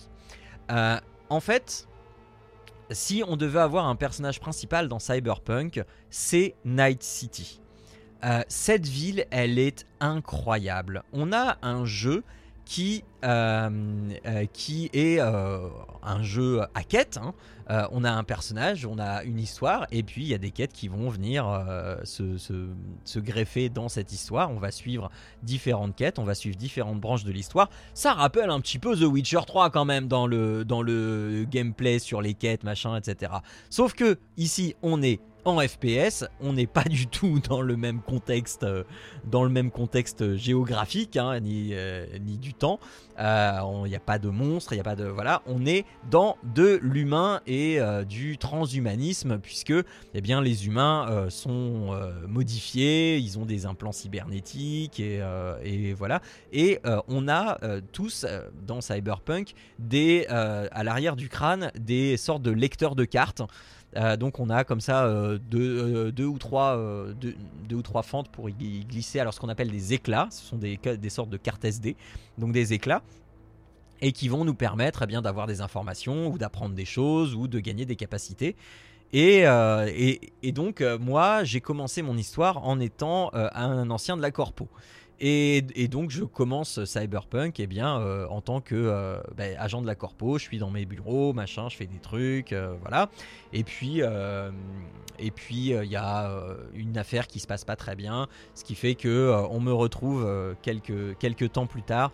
Eh bien, je, ne travaille plus pour la Corpo, je suis dans la rue avec un pote à moi et on fait des petits boulots. Donc, c'est-à-dire qu'il y a euh, un fixeur. Donc, un fixeur, c'est quelqu'un qui va mettre en relation des clients et des, et des euh, mercenaires, en gros. Et, et donc, moi, je suis côté mercenaire. Et donc, euh, il y a un fixeur comme ça qui va. euh, on peut avoir plusieurs fixeurs hein, qui vont nous proposer des, des boulots. Et donc, il y a un fixeur comme ça qui va nous donner euh, tel job à faire, etc. Et on va euh, un jour accepter, euh, enfin, accepter entre guillemets, hein, puisque. euh, des fois, on est euh, plutôt euh, pressé par, euh, les événements pour euh, être fortement incité à accepter telle ou telle mission. Et on va accepter euh, peut-être la mission qui va être la mission de trop et qui va faire que euh, eh bien, euh, tout va dérailler. Alors je suis volontairement évasif parce que en fait cette mission de trop, euh, elle n'arrive pas au début du jeu et je veux pas vous spoiler le moment où elle arrive.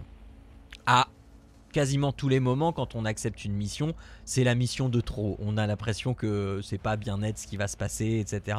Donc on sait pas vraiment quand est-ce qu'elle arrive cette mission de trop et je veux pas trop vous en dévoiler. Mais en tout cas, vous allez passer vraiment plusieurs heures de jeu. euh, euh, sans rusher évidemment, hein, mais plusieurs heures de jeu avant d'avoir l'écran titre Cyberpunk 2077. Donc on a un prologue qui est quand même déjà très très conséquent. Et une fois que cette, euh, que cet fâcheux événement arrive, eh bien là on se retrouve embarqué dans une histoire dont on aura peine à, tirer les ficelles. On va être euh, porté par cette histoire parce que euh, va avoir vraiment très très peu de, de- d'emprise sur la façon dont les choses vont se dérouler. On va essayer de s'en sortir, mais du début à la fin du jeu, on est euh, on, est en position de victime en fait. Euh, on a beau être hyper badass, euh, machin, on est en position de victime, on subit les événements et tout ce qu'il faut faire, c'est essayer de survivre. Et ça, Night City nous le rend très très bien. Parce que Night City, comme je l'ai dit, c'est un personnage à part entière. Jamais, jamais je n'ai vu une ville aussi vivante. Night City est un personnage, peu importe, peu importe le quartier, la rue dans laquelle je me trouve, il se passe des choses. Il y a des gens qui interagissent entre eux. La ville est à la fois hyper belle, mais on sent la raclure de bidet. Euh, c'est, il y a un- une alchimie absolument folle dans Night City. Et le fait de se balader dans Night City, en fait, c'est comme dans Red Dead Redemption 2. Dans Red Dead, on se balade pour la beauté du décor, on se parce que voilà, c'est de la promenade. Dans Night City, on se balade parce que on est en train de sortir avec sa copine. Sa copine, c'est la ville et on est en train de se balader avec elle euh, et, euh, et voilà, c'est Et, même les personnages, les personnages enfin les habitants de Night City et les personnes qu'on peut rencontrer qui nous parlent de Night City ont ce même discours sur Night City. C'est, euh, c'est pas une ville, euh, c'est plus qu'une ville.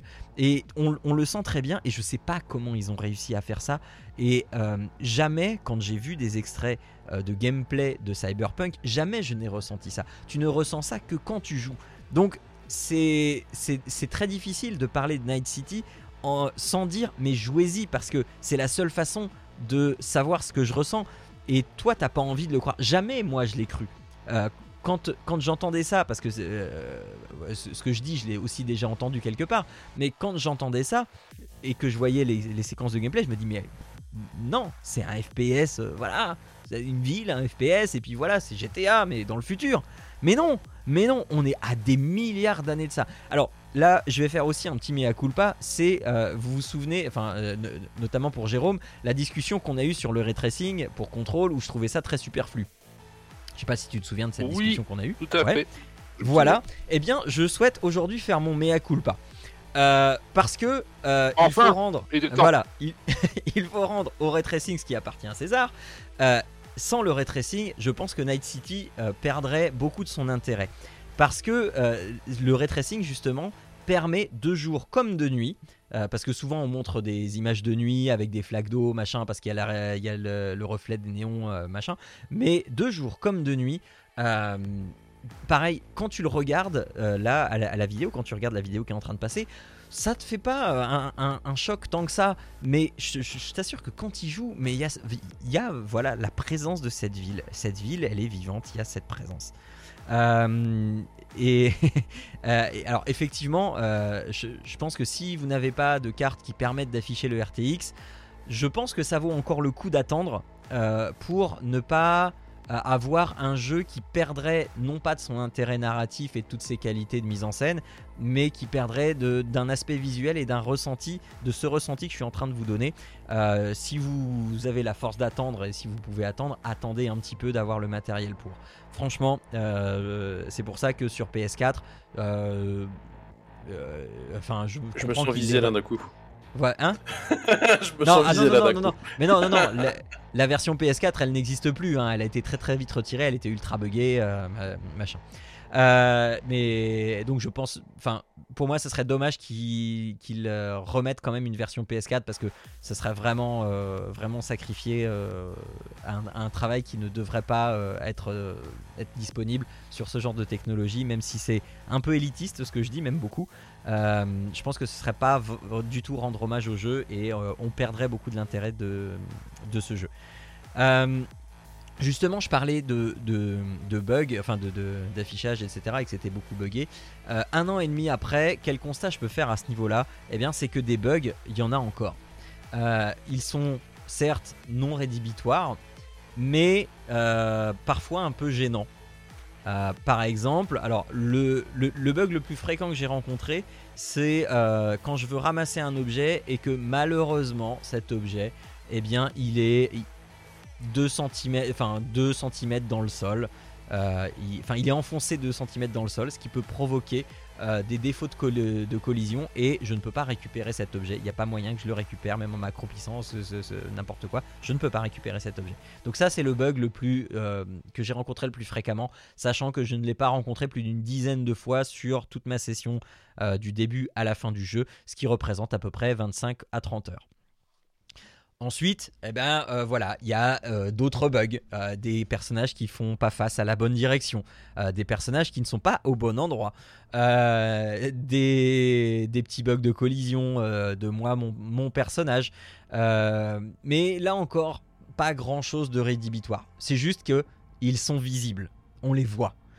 Mais il y en a pas. alors sur toute ma session de jeu, si j'enlève les objets que je pouvais pas ramasser, euh, sur toute mon aventure, euh, il y, y en- a eu moins de 10. Je me demande même s'il n'y en a pas eu pas plus de 5. Donc ça reste quand même de, de l'acceptable. Euh, sur autre polémique, donc justement, qui, qui était le jour de sa sortie, les gods qui peuplent la rue. Voilà Arnaud, on est dans le vif du sujet. Eh bien, sachez que j'en ai vu. Ils ne sont pas des mythes et des légendes. Mais par contre, euh, à la- à l'époque de sa sortie, on en, euh, apparemment, on en voyait partout. Voilà. Euh, là, non, j'en ai vu euh, un. Alors, si vous allez sur le Discord euh, de Papa à quoi tu joues, euh, dans le channel jeux vidéo, vous verrez, j'ai mis une image euh, en flou. Euh, si vous cliquez sur l'image, vous verrez euh, un énorme godemiché collé sur un mur, euh, sur une petite ruelle un peu crasseuse. Euh, et justement, sur le Discord, eh bien, euh, j'en parlais euh, avec, euh, avec Alan qui, lui, euh, a fait le jeu et n'a pas vu euh, un seul godemichet euh, de tout le jeu. Euh, sachant que, alors je, lui ai dit qu'il y avait un endroit qui était bien pire que ça, qui était un, petit motel un peu crasse-pouille, euh, dans, le- dans lequel il y avait une chambre où il y avait tout un tas d'accessoires plus délirants, d'accessoires sexuels j'entends, hein, plus délirants les uns que les autres. Donc je crois que c'est le no, le, le no mortel ou notel motel ou un truc comme ça. Euh, j'ai plus, plus le nom exact, mais je le retrouverai.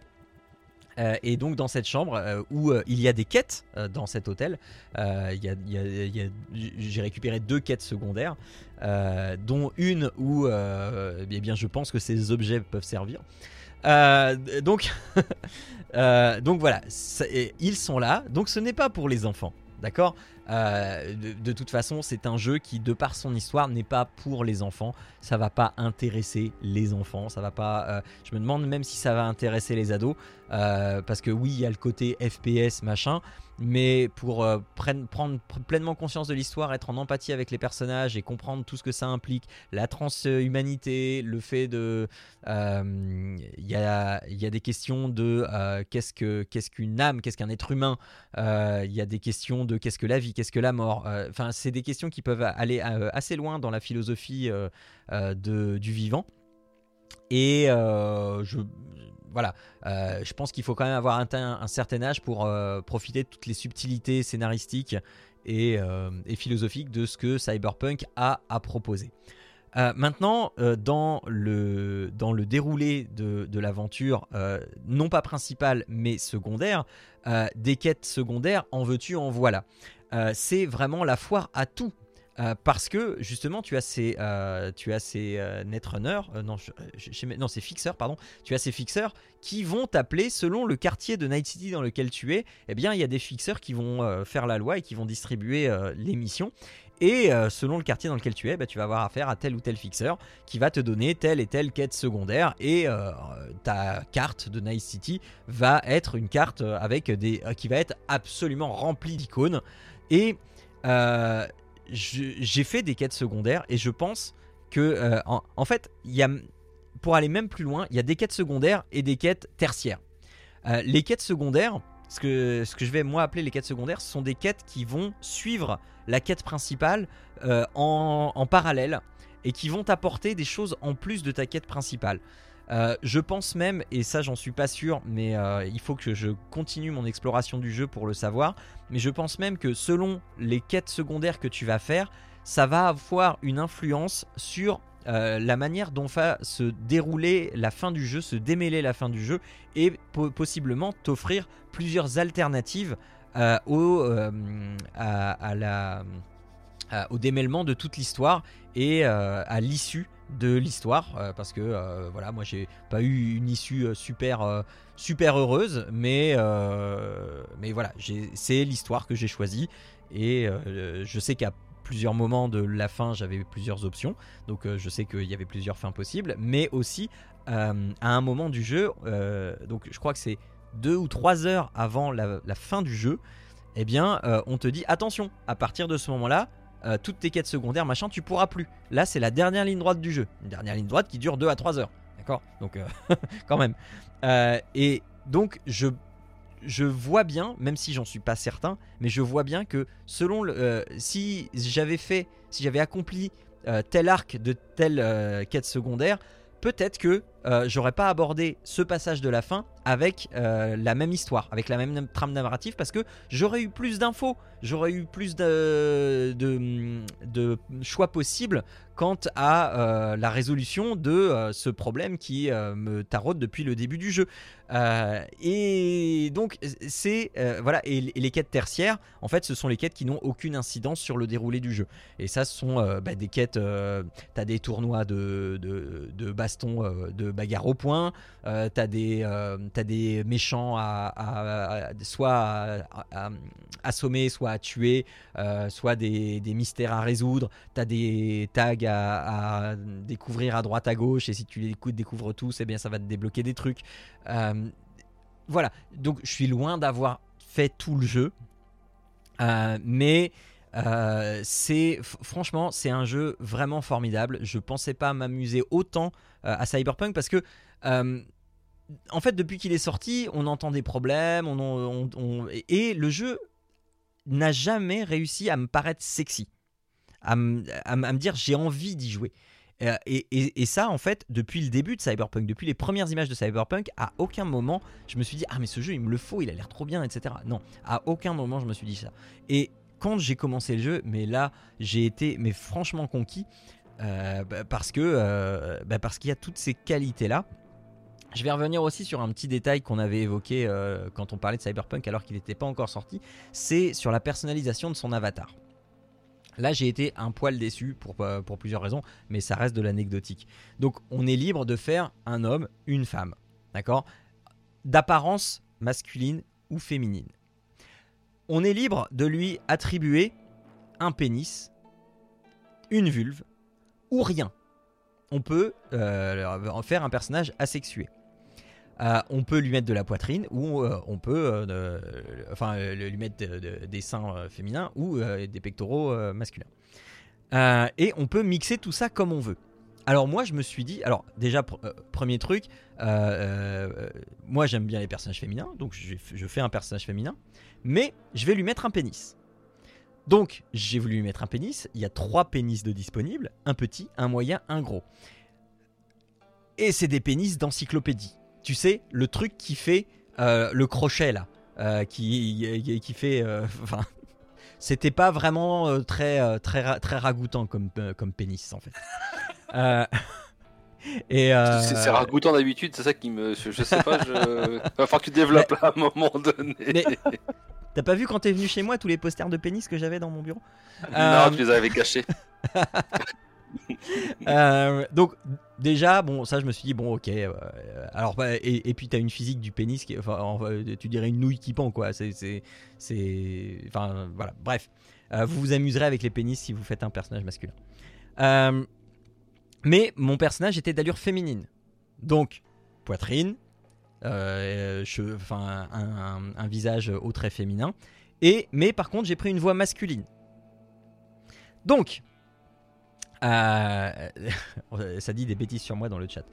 Euh, donc, euh, et j'ai fait ça dans l'optique de me dire, ok, je mélange les genres, peut-être que ça va donner quelque chose d'intéressant. Et en fait, j'ai été très déçu parce que tout le jeu se base. euh, on, on, on te demande pas si tu veux qu'on te dise il ou elle. C'est le, euh, en fait, le jeu se base sur la voix que tu choisis. Tu as deux voix possibles, une voix masculine, une voix féminine.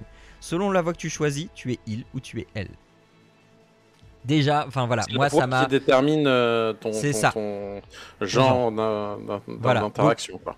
Je, je trouve ça dommage qu'on te demande pas au début si tu veux être il ou elle ou si tu veux être non genré. Non genré. Euh, Enfin voilà, je, trouvais ça dommage. Euh, après, bon, comme dans tout bon titre CD Projekt, il y a des scènes de sexe. Euh, et les scènes de sexe sont faites, Monsieur V sur le chat dit Yel, effectivement. Et donc les, les scènes de sexe sont faites de manière à ce que eh bien, ça marche dans les deux sens. On s'en fout que tu sois il ou elle. Les mouvements sont, sont faits pour correspondre à il et elle en fait. Euh, que tu couches avec un gars ou avec une fille. Donc, donc voilà, je, euh, trouve. Enfin, moi, moi c'est le, petit côté dommage parce que, tu vois, à, l'époque, ça avait tellement prôné l'inclusivité, machin, etc. Que du coup, là, je trouve quand même qu'il y a un petit retard ou une petite maladresse. Et euh, bah voilà, je trouvais, ça, je trouvais ça un peu dommage. Mais à part ça, et les quelques bugs que j'ai rencontrés, c'est vraiment une méga pépite. Euh, j'ai si dans le dans le truc des euh, des négatifs mais c'est des négatifs positifs j'avais pas envie de finir le jeu. Franchement j'avais pas envie de finir le jeu. Euh, c'était le même syndrome de euh, Witcher. C'est tu vois la fin arriver tu dis non j'ai encore envie d'y jouer il y a encore tellement de choses à faire il y a encore machin mais non mais il faut que je vois la fin. Et donc c'est vraiment un crève-cœur de faire le jeu jusqu'à ce que jusqu'à ce que tu finis effectivement le jeu. Alors bien évidemment euh, vous vous doutez bien que avant d'entamer la dernière ligne droite, quand on me dit attention à partir de là, il n'y a plus de quête secondaire machin, j'ai évidemment fait une sauvegarde euh, à part euh, pour reprendre mon aventure machin. Mais le jeu, une fois que tu as fini le jeu, le jeu te dit ah mais il te reste encore des trucs à faire à Night City. Donc le jeu te remet de lui-même juste avant l'acceptation de l'enclenchement de la dernière quête de ligne droite. Sauf que il va te gratifier de bonus, euh, bonus que tu as gagné pour avoir fait telle ou telle fin dans le jeu. Et donc tu vas pouvoir aborder, euh, réaborder le jeu euh, avec euh, ces, petits éléments bonus qui sont des armes, qui sont des skins, qui sont, enfin voilà. Donc c'est bien sympathique aussi. Euh, du coup, j'ai pas repris la, sauvegarde que j'avais faite avant. J'ai repris la sauvegarde de- d'après jeu, une sorte de New Game Plus, mais sans refaire toute l'histoire du jeu et voir un petit peu ce que, ce que du coup les quêtes annexes peuvent m'apporter en termes de changement de résolution. Mais ça, j'en suis pas encore là. Je compte bien, je bien m'y atteler. Pas tout de suite forcément. Je vais laisser un peu le jeu reposer et euh, je vais, je vais, je vais le reprendre après pour voir un petit peu ce que le jeu a, de m'offrir de différent. Mais en tout cas. euh, allez-y si vous avez le matériel pour pouvoir le faire tourner. Je, je vous dis pas de le faire tourner à 4K, 60 FPS, machin, mais de le faire tourner en RTX, en Full HD. Si vous avez le matériel pour, allez-y, foncez. Euh, moi, je l'ai eu pour 25 euros sur euh, l'Epic Game Store avec euh, un coupon de réduction à 10 euros. Il était à moins 50%. J'ai appliqué les 10 euros. Je l'ai eu à 25 euros. J'étais très content, mais pas parce que sinon il est encore à 59 euros. Mais j'ai envie de dire, ça les vaut. Donc, si vous avez le matériel, allez-y. C'est dispo, sur Windows et depuis peu, c'est revenu sur euh, PS5 et Xbox, Xbox One. Donc, donc voilà. Euh, vous, euh, vous savez maintenant à peu près tout le bien que j'en ai pensé. Est-ce que vous, vous avez des questions par rapport à d'autres choses éventuellement non traitées que j'aurais oublié Alors, moi j'ai une question, parce que j'en Oui. ai parlé avec un, un- un collègue qui l'a fait aussi. Et euh, au, au niveau gameplay, t'as plus joué quoi? Parce que je sais qu'il y a plusieurs façons de jouer dans Clavier le jeu. souris Et... Non. Plutôt genre, je, défonce tout ce qui ça se présente devant moi. Ah. Plutôt genre, j'essaie de m'infiltrer. Plutôt genre. Alors, Je suis pas un bourrin et euh, si tu as pu remarquer euh, sur la vidéo que je passe euh, depuis tout à l'heure sur le live, tu as tu te fais fumer, tu vises mal, ça j'ai vu. Voilà, mais... voilà, t'as certainement vu mes, mes skills déplorables en, en, en visée. Donc, effectivement, j'essaye de me la jouer plutôt fufu, ce qui fonctionne très bien. Après, je ne te cache pas que à un moment dans le jeu, j'ai eu un, un pistolet qui déchirait sa race. Euh, et de fait, j'étais un, peu- plus à l'aise sur les phases de FPS. Donc, euh, quand, euh, quand, quand j'arrivais plus à être fufu au bout d'un moment, plutôt que de recharger ma partie à la manière de Arnaud quand, quand il fait ce genre de choses, eh bien j'y allais, j'allais directement dans le tas. Et comme le dit Aounchi sur le chat, mi-bourrin, mi-fufu, c'était à peu près ça. D'accord.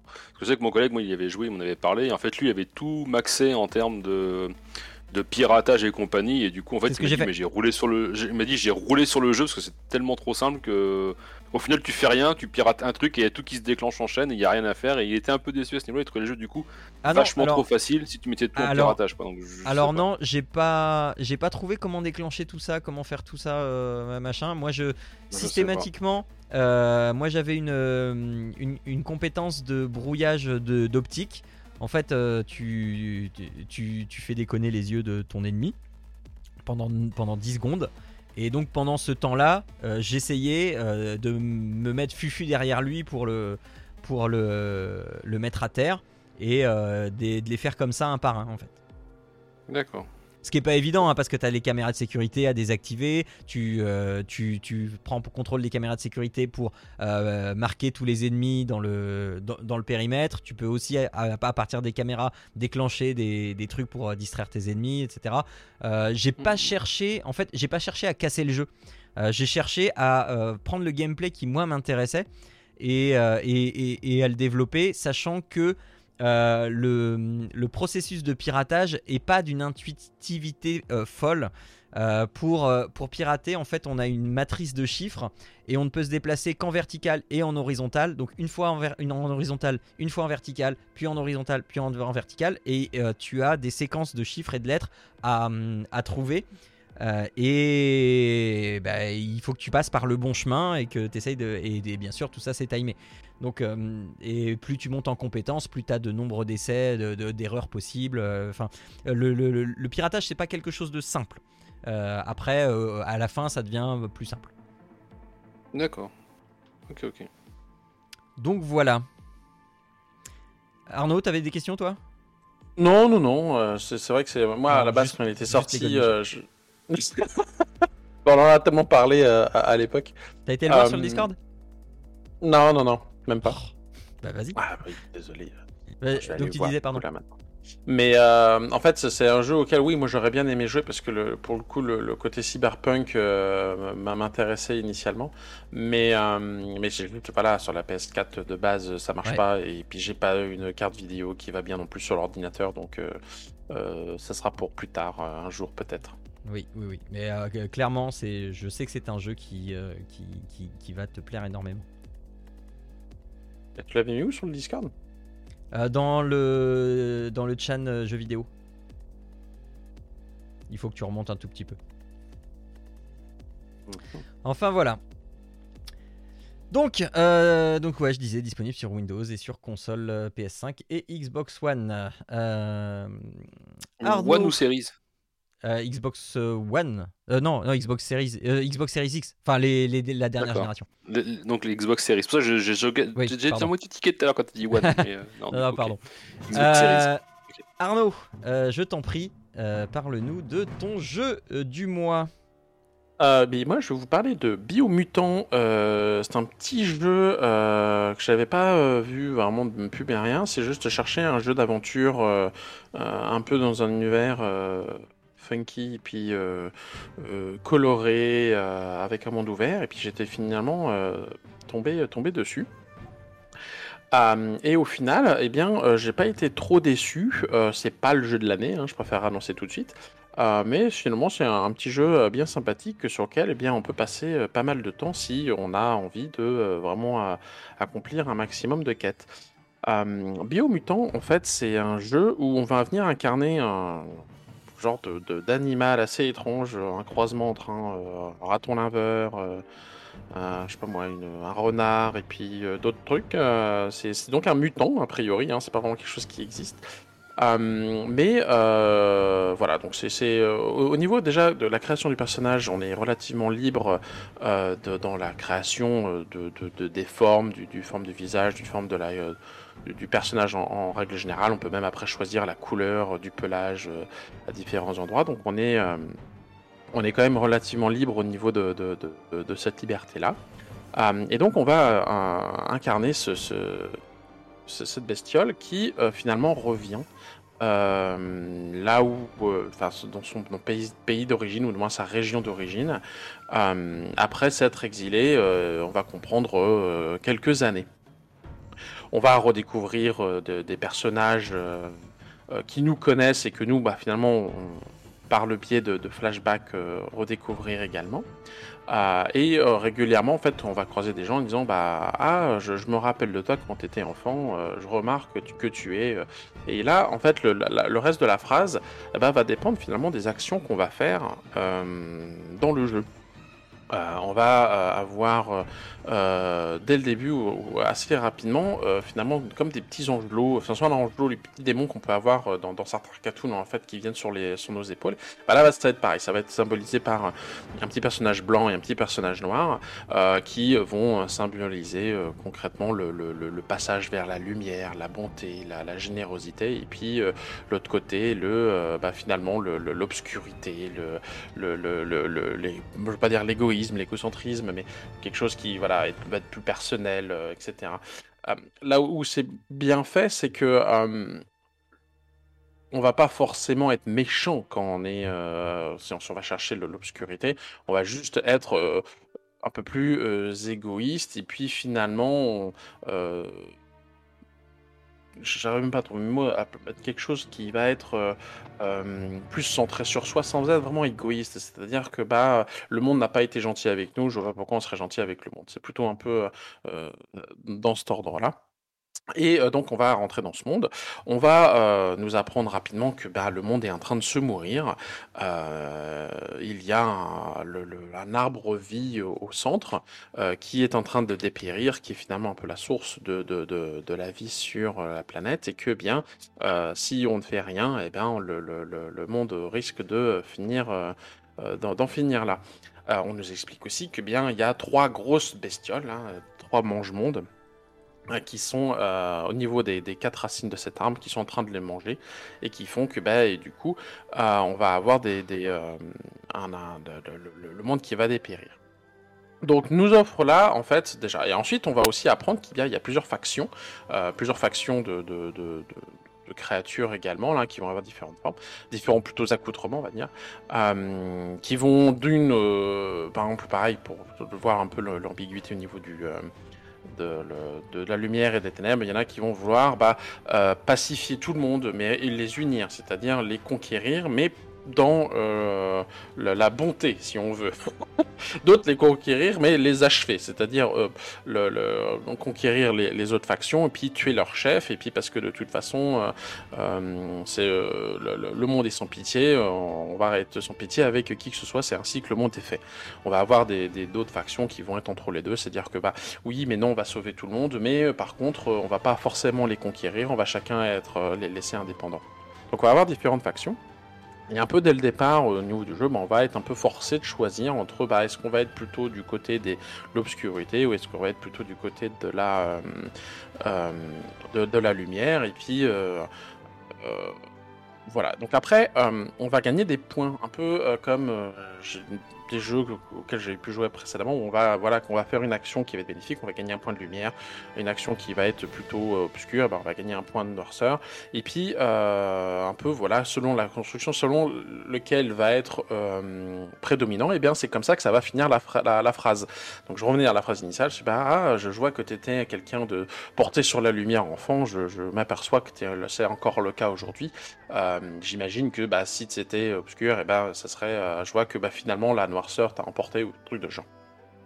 Donc le jeu s'adapte finalement aux, actions qu'on va avoir dans le, truc, mais euh, c'est quelque part un peu su- superficiel parce que en dehors de, des aspects de, narration, euh, on va aussi avoir des, pouvoirs, mais on, on se rend compte que euh, mettons on a euh, 10 points dans la lumière, ça va pas nous retirer des points dans la noirceur. C'est-à-dire qu'en fait ça va s'accumuler. Donc c'est juste que bah, ça va être vraiment le prédominant. Et, dans le jeu est aussi conçu qu'on va avoir des pouvoirs qui vont être débloquables qu'uniquement une fois qu'on aura, mettons, euh, 30 points dans lumière ou 30 points dans l'obscurité. Mais euh, il est possible d'atteindre les deux. C'est là où je voulais venir. C'est-à-dire qu'en fait, on peut avoir 30, 30 points, enfin 40 points en lumière et 30 points en noir. C'est-à-dire qu'on va réussir de tout débloquer. On va pas être contraint euh, à choisir une voie vis-à-vis de ça. Euh, en parlant de ça, euh, quand on crée notre personnage, on va aussi avoir la possibilité euh, de euh, finalement choisir, c'est ce qui va être plus porté sur l'agilité, qui va signifier de la vitesse, plus de la force, qui va signifier finalement au niveau des armes, la force, etc. L'intelligence, qui va nous permettre de donner plus d'un renseignement sur, enfin plus d'informations, enfin plus de force sur le. Attendez deux secondes. Ça discute à la maison, je sais pas si vous entendez. Non, non, non. Euh, ah, et... Euh, et donc, ouais, je sais pas si vous... Excusez-moi. Les enfants qui parlaient qui n'étaient pas d'accord entre eux. Je sais pas Ah. pourquoi. Ils étaient pas d'accord entre eux. C'est parce que le plus fort c'est Pikachu. C'est peut-être. Écoute. Euh, Bref, euh, tout ça pour dire que euh, je sais plus. Oui, c'est ça. Donc en fait, on va avoir des traits caractéristiques. On va avoir l'intelligence qui va finalement être là liée au, nombre de coups qu'on va avoir sur des petits casse-têtes, et puis finalement lié au ki, euh, qui est la force magique du monde. On va pouvoir lancer des sorts qu'on va acquérir aussi au fur et à mesure. On se rend compte, euh, au début, je j'ai fait attention, j'ai mis, euh, à, es- à estimer de savoir à quoi ça va servir, etc. Bon, de manière globale, ça sert pas vraiment à grand chose parce qu'en fait, au fur et à mesure qu'on va gagner en niveau, eh ben, on va avoir le choix de mettre 10 points euh, dans différents domaines. Et au final, rapidement, ce qu'on aura mis au départ, bah, de toute façon, va être finalement. Pas, je vais pas dire ridiculement bas, mais amoindri par la quantité de points qu'on va gagner à la fin. Donc on peut finalement changer totalement de ce qu'on a mis initialement, ou le renforcer, ou man- de manière euh, globale le- l'équilibrer. Et c'est très rapide, euh, je dirais, une fois qu'on a passé 10 niveaux, en fait, ce qu'on avait mis au départ est, finalement... euh, euh, n'a plus d'impact en fait. C'est- vraiment, c'est vraiment l'impression que ça donne. Et puis on a un autre point, c'est qu'on va pouvoir choisir une classe euh, qui va nous octroyer des bonus initiaux qui eux aussi finalement vont avoir un moindre impact dès qu'on va commencer à gagner en niveau et qu'on va avoir finalement euh, le, choix bah, finalement des armes, etc. Je reviens aux armes. On va avoir différents types d'armes. On va avoir tout un groupe d'armes de corps à corps, tout un groupe d'armes de, euh, à distance. On va pouvoir euh, finalement jouer euh, selon ce que l'on souhaite. Est-ce qu'on a envie d'avoir et un fusil à pompe et puis une arme à, deux mains? Est-ce qu'on veut avoir plutôt être ambidextre avec deux, fines lames plus deux pistolets façon pistolero on peut aussi. On est relativement libre de ce côté-là. Sachant que par contre, la richesse des mouvements par arme n'est pas extraordinaire. C'est-à-dire qu'on va avoir une combinaison de touches, on va peut-être en avoir 5 par type d'arme, et c'est tout. Euh, donc rapidement, on va euh, retrouver avec, euh, bah, est-ce qu'on veut, on peut switcher malgré tout d'armes assez facilement, mais est-ce que ça vaut le coup? Euh, Pas certain. Je trouve que c'est relativement limité. Moi, je me suis contenté finalement de toujours les mêmes armes parce que c'était ce que je préférais. Euh, et puis j'alternais entre corps à corps et puis distance. Parce que pareil, au niveau distance, on va avoir donc j'ai fusil à pompe, mais on va aussi avoir le, fusil classique, euh, fusil mitraillette, euh, ce, ce genre. Donc, au final, euh, on est relativement libre de création, mais je trouve qu'il manque un peu de profondeur de ce côté-là. Et c'est finalement très superficiel. Voilà. Donc maintenant, après, au niveau des, armes en elles-mêmes, on va pouvoir les générer, on va pouvoir les, les, looter, mais on va aussi pouvoir les assembler. On va avoir différentes qualités d'armes. On va avoir l'arme de base, donc ce qui, va définir de savoir si c'est fini en vent, un fusil à pompe ou juste un pistolet. Puis finalement, on va pouvoir changer différentes crosses, on va pouvoir changer euh, différentes visées, on va pouvoir changer différents chargeurs, etc. On va pouvoir changer le l'embout et autres. Euh, selon les différentes qualités, ça va octroyer des pouvoirs ou des forces euh, ou des, des- des dégâts supplémentaires.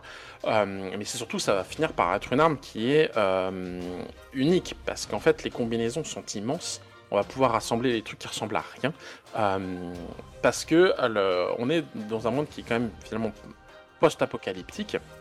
Et on va récupérer, euh, euh, je sais pas moi, le, j'ai vu comme truc complètement ridicule, une banane par exemple. On va avoir une banane, et ben la banane peut servir de euh, poignée pour un fusil à pompe.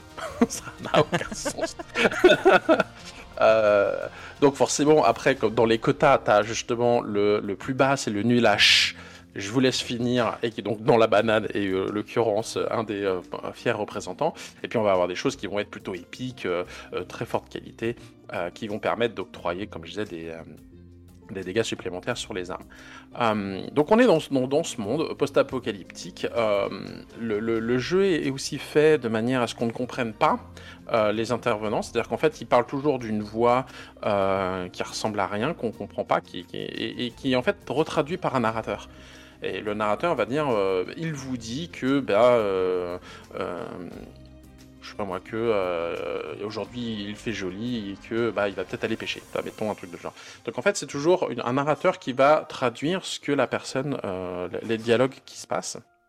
Avec euh, ce côté euh, très euh, loufoque au niveau des dialogues et puis de la description des, choses. Le l'eau, c'est plus de l'eau, c'est de la saline. Dans la saline, eh bien, il y a de la pollution qu'ils vont appeler le glou. Et puis ce, voilà, ce genre de choses. Donc c'est tout un vocabulaire qui est fait exprès pour ce jeu. Et puis eh bien, on va apprendre à, connaître bah, quels sont les mots utilisés, etc. Euh, donc ça c'est pour planter un peu le décor. Euh, au niveau du, euh, de, de, de- de l'histoire, je vais pas trop rentrer dans les détails, mais donc on- il y aura eu un événement qui va nous avoir fait partir. hein. Euh, on va avoir Lupin Lupin qui va venir agresser notre, euh, notre village quand on était petit. C'est une partie qu'on joue en étant petit. On va comprendre pourquoi finalement on a une, immense cicatrice et euh, on a un, œil perdu parce que n'importe quel euh, type qu'on fait, on aura toujours un patch sur un œil, on aura perdu un œil et on aura compris pour- comment et pourquoi euh, c'est arrivé. Et donc voilà, donc on va voir ce Lupin Lupin, ce Lupin Lupin qui est du coup ici encore. Est-ce qu'on comment on va faire Est-ce qu'on va se venger, etc. Euh, initialement, quand j'ai vu ça, il y avait quatre plonges monde et puis un boss central au milieu. J'ai fait, Ah, les gars, ils ont quand même pompé tout sur Zelda là. Euh, Est-ce qu'il va falloir que je fasse les quatre plonges monde pour être ultra balèze pour faire le truc? Euh, Non. Le, vraiment, le, c'est vraiment le. T'es même pas obligé de tuer finalement tous les, les, mangements. Tu peux décider de les laisser vivre. Euh, c'est d'ailleurs une des, euh, des, possibilités quand on est dans l'obscurité de dire bah fuck, le monde. Euh, il a pas été gentil avec moi. Bah je suis pas gentil avec lui. Il y a une ce qu'ils vont appeler l'arche. Il y a un vaisseau au central. On va découvrir ça très rapidement dans le jeu et on va pouvoir prendre ce vaisseau et quitter la planète en disant bah démerdez-vous avec le monde. On va partir la planète. Euh, il va y avoir des places disponibles sur ce, sur ce vaisseau. On, sait des, euh, on va pouvoir inviter des PNJ qu'on aura rencontrés dans le jeu ou pas. On peut très bien encore dire euh, bah, euh, fuck tout le monde, euh, je, vous, je vous laisse là et je pars tout seul.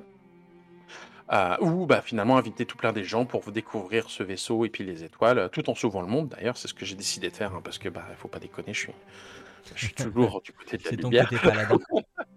C'est ça, mon côté paladin. Euh, donc voilà, donc c'est un jeu qui est, est finalement euh, complet dans les différentes choses qu'on peut faire, mais à chaque fois qui manque un peu de profondeur. Il y a comme un petit côté euh, frustrant qui, voit finalement que la surface, c'est plein de bonnes idées, mais qui manque un peu de, de- de- d'achèvement. Le jeu est immense, donc quand c'est un monde ouvert, il y a énormément de choses à faire, il y a énormément de quêtes secondaires à tel point qu'en fait, on, s'y perd. Il y, a, toujours des, alors il y a des anciens postes de télévision qui qu'ils appellent ça des boîtes à œil. Euh, il va falloir, euh, euh, bah, comme je disais, il y a ces, petits casse-têtes là à faire qui sont jamais très compliqués, très honnêtement. J'étais un peu déçu d'ailleurs. C'était aussi une très bonne idée en disant, bah, ça fait un peu comme des puzzle games au départ, en disant, bah tiens, il faut mettre les valves dans le bon. Dans, le bon ordre, dans la, bonne configuration pour euh, faire le casse-tête. On a un nombre de coups et finalement, euh, c'est- très simple. J'ai jamais eu de difficulté. Je crois qu'il y en a une, une fois où j'ai dû recommencer euh, une fois et je trouve que c'est un peu dommage. Je pense qu'ils auraient pu forcer un peu plus le, que les gens réfléchissent et puis faire des, des trucs un peu plus compliqués. Sinon, au-delà de ça, c'était relativement, relativement simple. Et donc voilà, on va avoir euh, ces- ces- ces diverses quêtes secondaires de retrouver toutes les boîtes à œil. Alors mettons, il y en a cinq disséminées sur toute la carte. Alors elles sont jamais vraiment nom, elles sont vraiment disséminées sur toute la carte. Donc en fait, on ne sait pas ce qu'on va avoir avant d'avoir vraiment fait toute la carte et récupérer le cinquième. Euh, et c'est là où je trouve que c'est finalement un peu de, de- de- de remplissage. Très honnêtement, c'est du remplissage de quêtes secondaires pour euh, bah, les gens qui sont comme moi, qui aiment bien avoir fini les quêtes secondaires. Euh, même là, j'ai abandonné parce que j'en étais à euh, 58 heures de jeu là, et j'en ai fait, ça suffit. En plus, il y avait l'émission. Je fais, alors, regarde, ça suffit là. Je suis les quêtes primaires. Enfin, je suis fini toute l'histoire que j'ai fini avant-hier. Et j'ai laissé tomber. Et, très honnêtement, je pense pas que j'y retournerai pour faire les quêtes, euh, secondaires parce que j'ai juste un, un- comme un, un ras-le-bol au fur et à mesure parce que les combats sont identiques. Les, mon- le- les monstres sont de plus en, enfin, évoluent avec toi. C'est-à-dire t'es level 30, les, monstres euh, euh, évoluent aussi, se deviennent de plus compliqués. Mais mettons quand même, arrivé à un certain moment, on atteint un seuil. C'est-à-dire que j'ai récupéré une arme qui était vraiment très efficace. que j'ai vraiment poussé à fond et au final je fais tout avec ça très rapidement j'ai des gros monstres censés euh, être des gros monstres, j'imagine être censés être des, des gros combats très longs euh, qui sont finis en 5 secondes parce que finalement euh, le- mon arme était suffisamment efficace. Et puis il y a quand même un gros défaut de l'intelligence artificielle qui finalement si tu tournes autour en ciblant au centre, eh ben, ne te touche jamais. Parce que bah, en fait ils tournent autour de toi, ils essaient de t'attraper. Et, euh, et puis ça marche pas. Comme tu peux courir en tirant, euh, eh ben, euh, tu te retrouves à avoir des combats qui sont finalement euh, simplifiés à outrance. Tu peux même, à un moment, te rester en position haute et puis tirer dessus. Ils vont mourir tous sans, sans avoir pu te toucher une fois. De temps en temps, ils vont pouvoir t'envoyer des, des jets de, de- de- alors, élémentaires, parce que j'oublie cet aspect-là aussi, c'est que dans le jeu, on va avoir différents types de- de- d'éléments.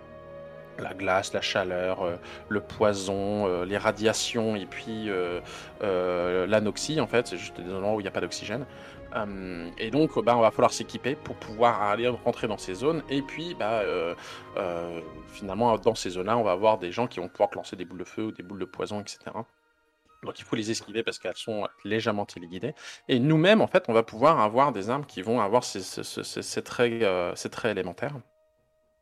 Euh, donc voilà, donc c'est, au début du jeu, ces, zones sont euh, difficiles d'accès parce que bon, le, jeu te dit qu'il y a des combinaisons, par exemple, qui vont te anti-chaleur, qui permettront d'aller dans les zones de chaleur.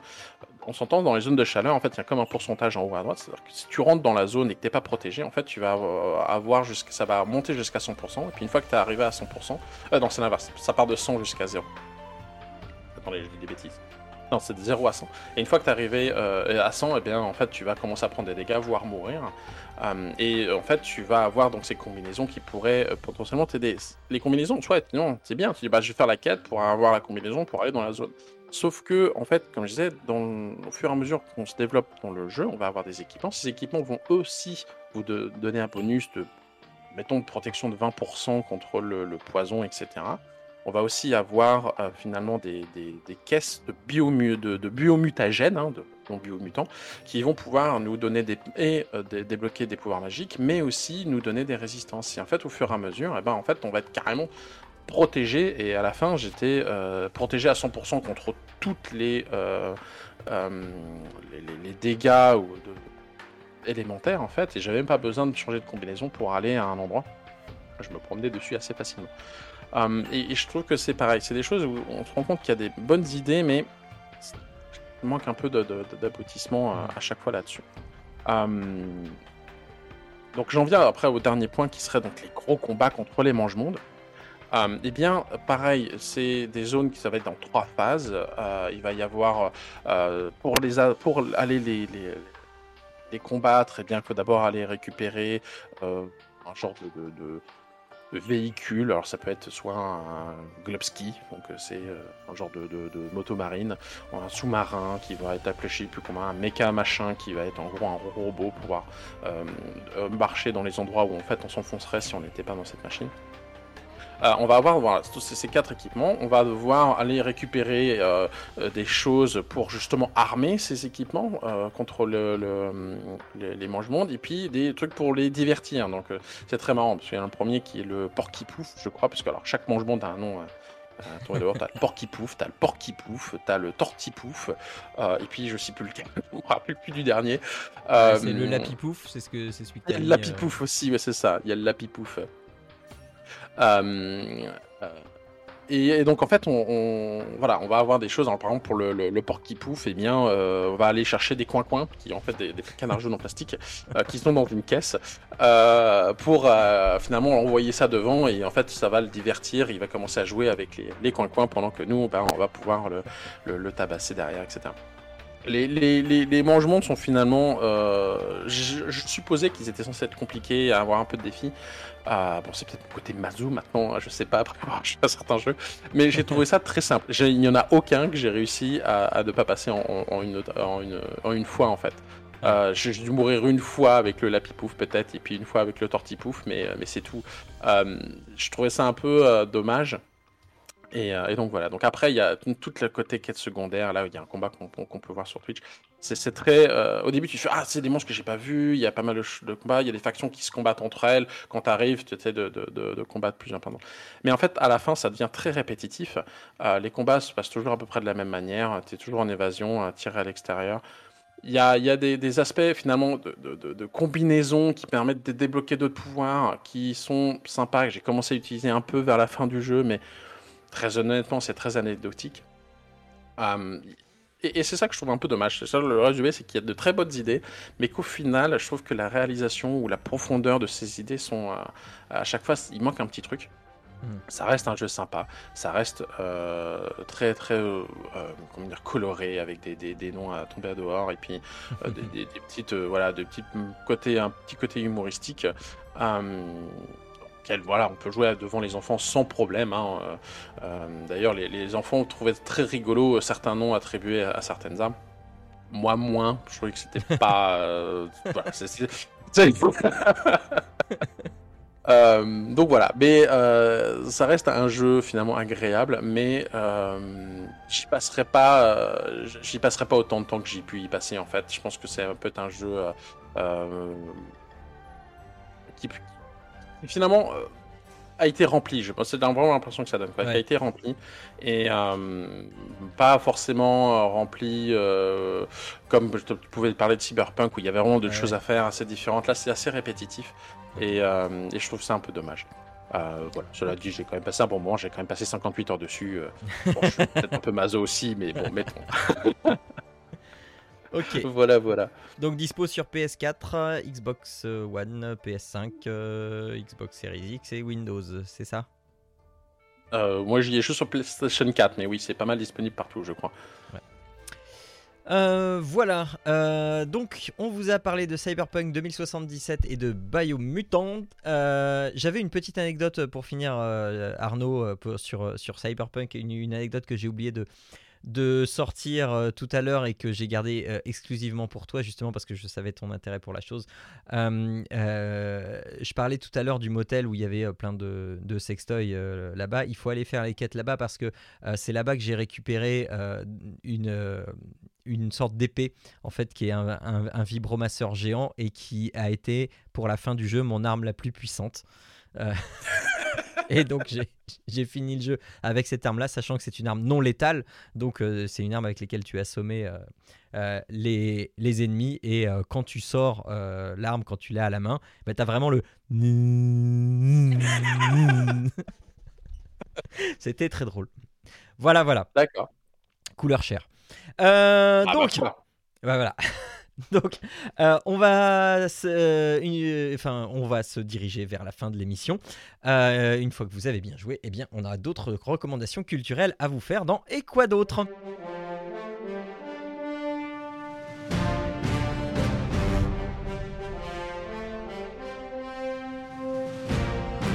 On va commencer par Jérôme, puisque il est bientôt l'heure que tu nous quittes. Donc, Jérôme, euh, tu as euh, te- en tout et pour tout 13, 12 minutes maximum pour faire ta ça, recommandation. je vais faire court.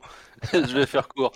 Euh, je vais vous parler d'une petite série sur Netflix qui est passée, euh, qui est passée un peu inaperçue. Enfin, il n'y a pas eu trop trop de pubs dessus. euh, qui s'appelle Archive 81. euh, ou Archive, euh, je sais pas comment tu dis. Enfin bref, Archive 81, ça va être bien. Euh, on va pas la 81. faire euh, comment ça. Voilà, on va pas la faire à l'anglaise. Euh, c'est une série qui a popé comme ça dans mon fil d'actualité Netflix et j'en avais entendu un petit peu parler à droite à gauche et je me suis dit bah tiens je vais j'ai rien à regarder de particulier donc je vais commencer ce truc là et je me suis laissé euh, je me suis laissé prendre à l'histoire et euh, et c'est pas si mal que ça. Donc j'attends maintenant la saison 2 et en fait je vais vous faire un petit pitch. Donc de quoi ça parle l'archive 80 en fait on va suivre un personnage un personnage qui s'appelle Dan qui euh, est son métier il est euh, comment dire spécialisé dans la restauration de matériel numérique alors le matériel numérique pour les plus jeunes euh, ça va être des VHS, euh, des pistes audio, euh, de cassettes qu'on enregistre dans des baladeurs, des choses comme ça en fait. Aussi du 8 mm pour des, cinémas, etc. Donc c'est son boulot. Et en fait, on lui, on lui passe une commande. euh, Donc il bosse pour un, je sais plus si c'est une bibliothèque ou un musée ou un truc comme ça. Enfin bon, bref. Euh, et euh, on lui propose à un moment donné un, gros job avec une grosse, une grosse, grosse rémunération, mais euh, c'est une société un peu, un peu bizarre en fait. C'est un mec qui lui propose un, job de restaurer des bandes, euh, des bandes vidéo d'un caméscope qui était retrouvé dans l'incendie d'un immeuble. Euh, mais il va, il va être payé euh, grassement pour, ce, pour cette tâche. Mais en fait, il essaie de se renseigner sur euh, qui est son commanditaire, sauf qu'il ne trouve pas vraiment d'infos. Donc au début, il est un peu hésitant, et puis il finit par accepter. Et en fait, le job, euh, il se retrouve euh, perdu au fin fond de la forêt, je sais pas trop où, enfin bon bref, euh, dans une super baraque, mais tout seul, isolé, sans réseau, euh, euh, avec, euh, on s'aperçoit que les téléphones sont, alors il peut téléphoner, mais les téléphones sont sur écoute, et il est vraiment tout seul, tout seul. Par contre, il a du matos, euh, bah, tout ce qu'il a demandé en termes de matos, il l'a, et il commence à restaurer ces bandes-là, et en fait, les bandes sont un documentaire vidéo qui a été réalisé euh, 25 ans auparavant par une fille qui faisait un documentaire de fin d'études sur un bâtiment. Alors le bâtiment c'est le, je sais plus, faut que je retrouve le nom, enfin peu importe. C'est un bâtiment un peu particulier, un peu qui a déjà une histoire en fait. Et euh, la fille pour son truc, elle fait une étude de sociologie euh, sur, euh, bah, les, gens qui habitent dans l'immeuble, comment ils sont arrivés là, etc., etc. Et sauf qu'on va s'apercevoir très rapidement, elle aussi, en fait, qu'il y a des trucs bizarres qui se passent dans cette, maison. Et lui, en fait, va restaurer les bandes et vivre à travers ses yeux à elle et ses documentaires, en fait, bah, ce qui s'est passé et pourquoi les bandes ont été retrouvées dans l'immeuble en feu, etc. Donc je vais pas trop trop défleurer le sujet parce qu'il y a toute une intrigue, il y a pas mal de, petites péripéties. Mais, euh, mais franchement, j'ai trouvé l'histoire. euh, l'histoire nous prend. C'est un.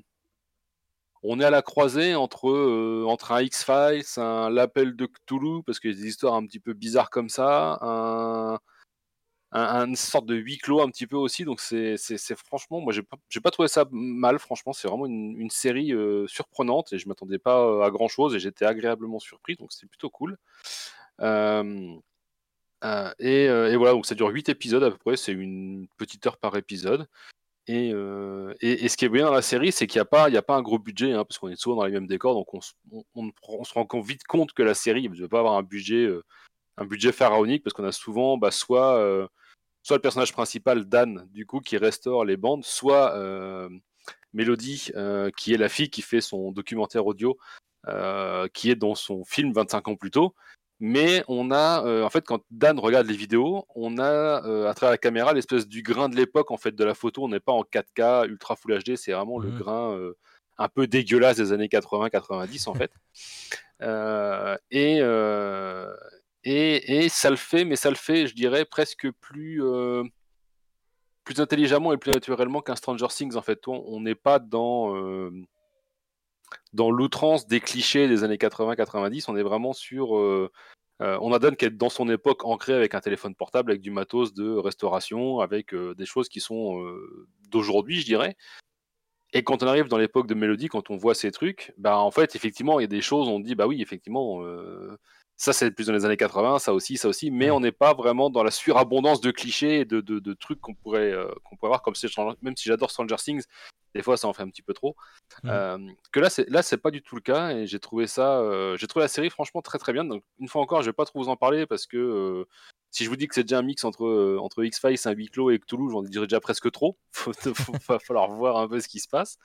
Il y a que la fin où il y a une espèce de cliffhanger où j'ai pas été j'ai pas été transcendé, mais j'attends de voir ce qu'ils vont en faire et si les mecs ont autant d'imagination et autant de créativité sur la saison 2. Donc je vais attendre de voir un peu ce que ça va, euh, ce que, ce que ça va donner. Mais, euh, mais franchement, non, non, c'est vraiment pas mal. Il y a vraiment des très bonnes idées et, on, s- et je pense pas que ce soit une série qui a un très très gros budget parce que euh, Netflix l'a pas mis en avant de ouf. Donc, Ouais.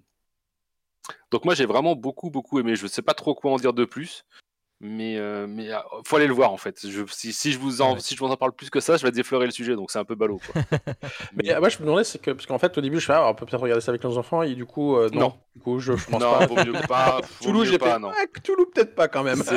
Non non c'est c'est euh, c'est c'est assez mal. Alors tu, tu pourrais le voir avec les enfants parce qu'il n'y a pas de. Alors il y a deux trois scènes qui sont vraiment violentes, mais c'est surtout en fait que tu as un teaser où il y a des thèmes durs qui sont abordés. euh, quand, je te parle de Cthulhu, effectivement, tu as tiqué, mais euh, et vous verrez pourquoi. On va parler de la dépression, on va parler du suicide, on va parler de tout ça. Donc il y a vraiment des thèmes, euh, des thèmes assez costauds qui sont abordés. Et je pense pas qu'avec les enfants, euh, enfin même moi quand j'ai regardé les premiers, enfin les, épisodes, j'en regardais un par jour en fait parce que c'était par moments suffisamment malsain pour Ouais. te mettre un peu mal à l'aise. Toi, tu te dis, t'es dans un mood, tu fais bon, pff, un, ça va être bien. On va pas en faire deux, c'est pas la peine. Ça faire autre chose aujourd'hui après. Voilà, c'est ça. On va faire un autre truc. Donc, euh, donc avec les enfants, non, c'est non. Avec ta femme peut-être, mais pas avec les enfants. Je te, moi, je te le déconseille honnêtement. Ok. Donc voilà, Ok. Archive 81 sur Netflix. Euh, 8, ou 9 épisodes d'une heure à peu près, donc c'est une mini-série, euh, c'est très très bien. Moi j'ai beaucoup aimé. Ça marche. Euh, donc, Jérôme, est-ce que tu t'en vas maintenant ou euh, tu. Oui. Oui. Je vais devoir vous laisser, je suis désolé. Eh bien, c'est pas grave, écoute. euh.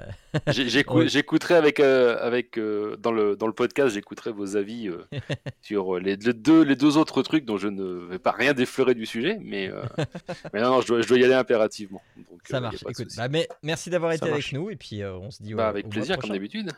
Bah oui. À bientôt, au mois prochain. Ciao tout le monde. Ciao, À bientôt. Alors Arnaud, euh, Arnaud, eh, dis-moi, est-ce que euh, comme on a bousculé les conventions, est-ce que tu veux faire ça maintenant ou euh, c'est moi qui prends? Oui, bah, à la limite, pourquoi pas. En fait, moi, je, voulais parler juste du, du film Uncharted, que je suis allé voir au cinéma avec les enfants. C'était quand? C'était il y a quelques jours. Très honnêtement, j'a- j'avais un, très mauvais a priori en disant euh, ça craint. Parce que moi, j'ai adoré les jeux Uncharted. Ouais, bah oui. Euh, vraiment. Euh, et surtout le 4. Et puis je me suis dit, mais ça va pas là. Ça, ça, Tom Holland, j'ai j'ai beaucoup, j'aime beaucoup hein, par ailleurs. Mais je me suis dit, mais c'est pas Nathan Drake là. Et puis Mark Wahlberg dans ce lit, tu fais, non, mais ça va pas non plus.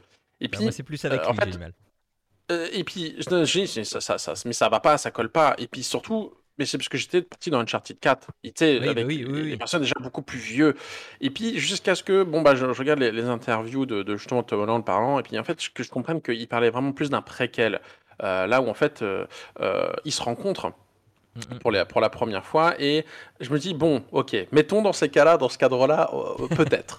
Euh, et puis, euh, j'ai un copain à moi, France, il me fait, il l'a vu, il fait, non, mais il est pas mal. Je fais, bon, allez, mettons, on va le voir alors.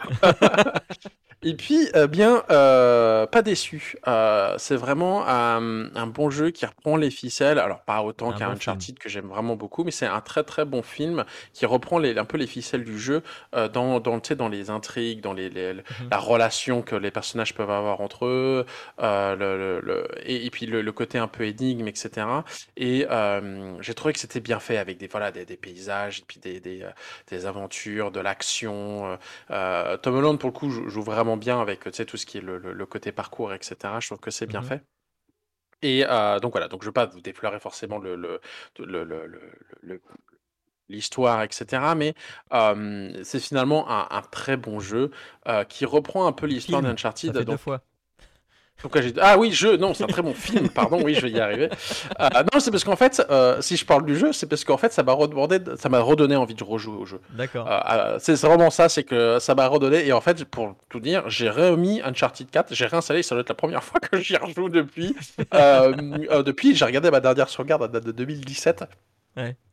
Euh, et donc voilà, ça m'a re- juste redonné envie de jouer au jeu, de me replonger dans cet univers, euh, parce que le film est finalement euh, bon. Et c'est un bon film d'action. C'est pas le film du siècle, hein, on va pas, tu vas pas se Mhm. ressortir de là changé. Mais finalement, c'est un très bon divertissement qui recolle pour ceux qui ont peu joué au jeu et qui aiment bien l'univers. revoir finalement ce, ce personnage, ses intrigues, etc. Et, et donc voilà. Donc moi, j'ai vraiment, j'ai vraiment apprécié le.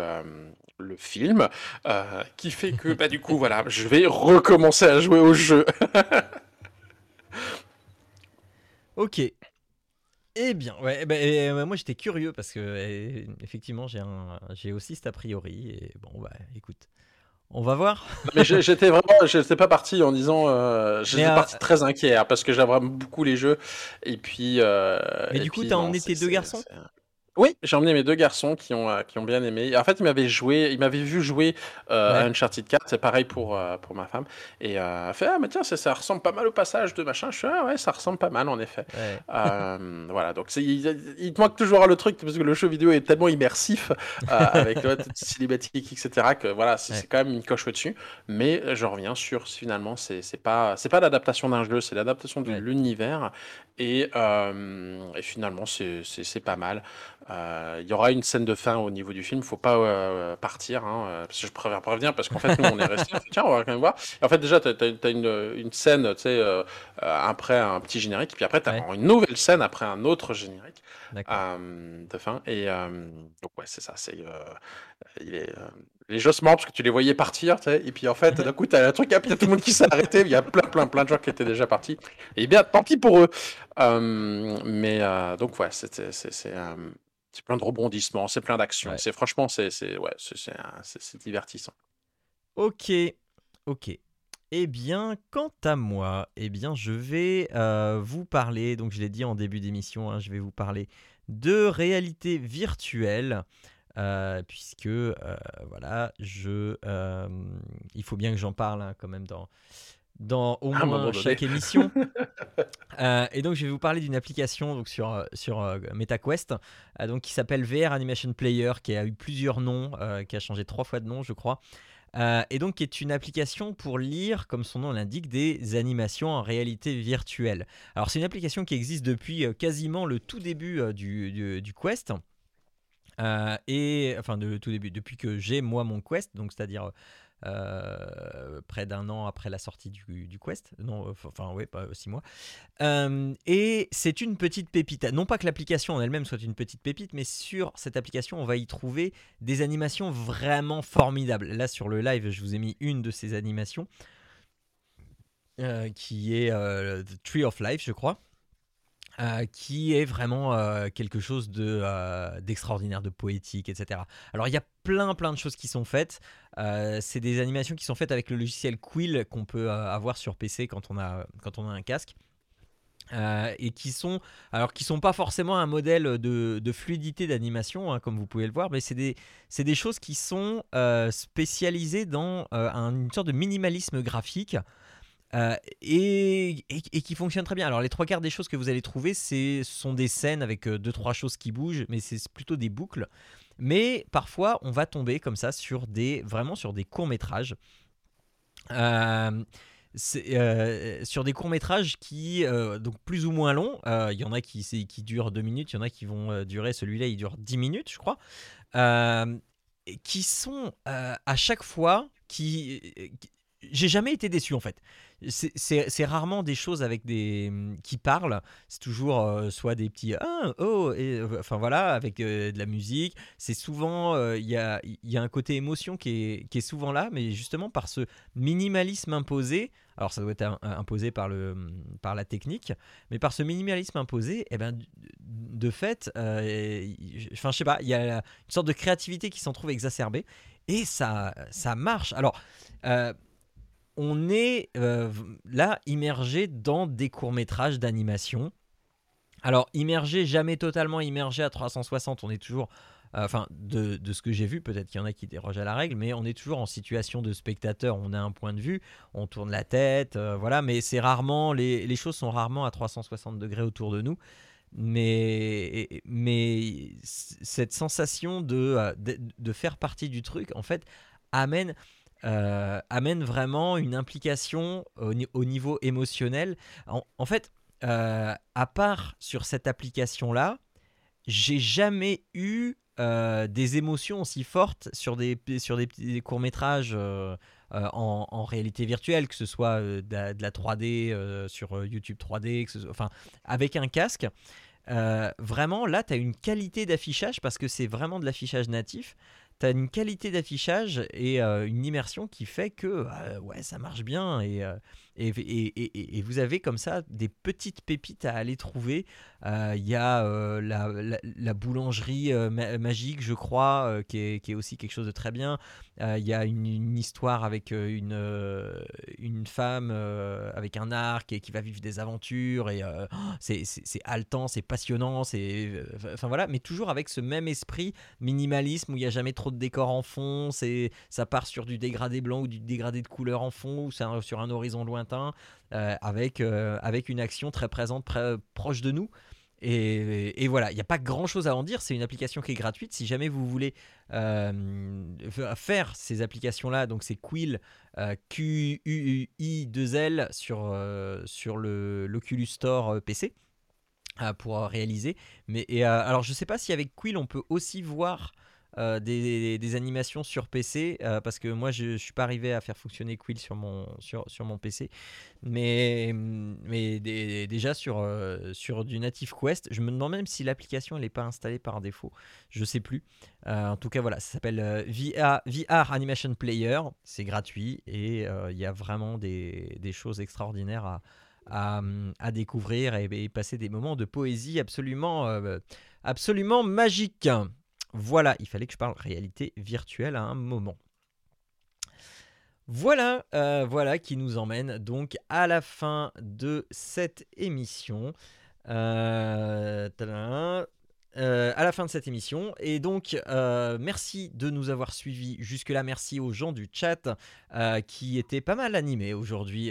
J'aime bien quand il y a des choses qui passent et, et qu'on on, on puisse discuter comme ça en direct et puis avancer des arguments dans les actus et puis de dire deux trois petites choses. Je lis pas forcément tout. hein. Des fois, il y a des choses qui se passent exclusivement sur le chat. Ce qui se passe dans le chat reste, exclu, reste dans le chat.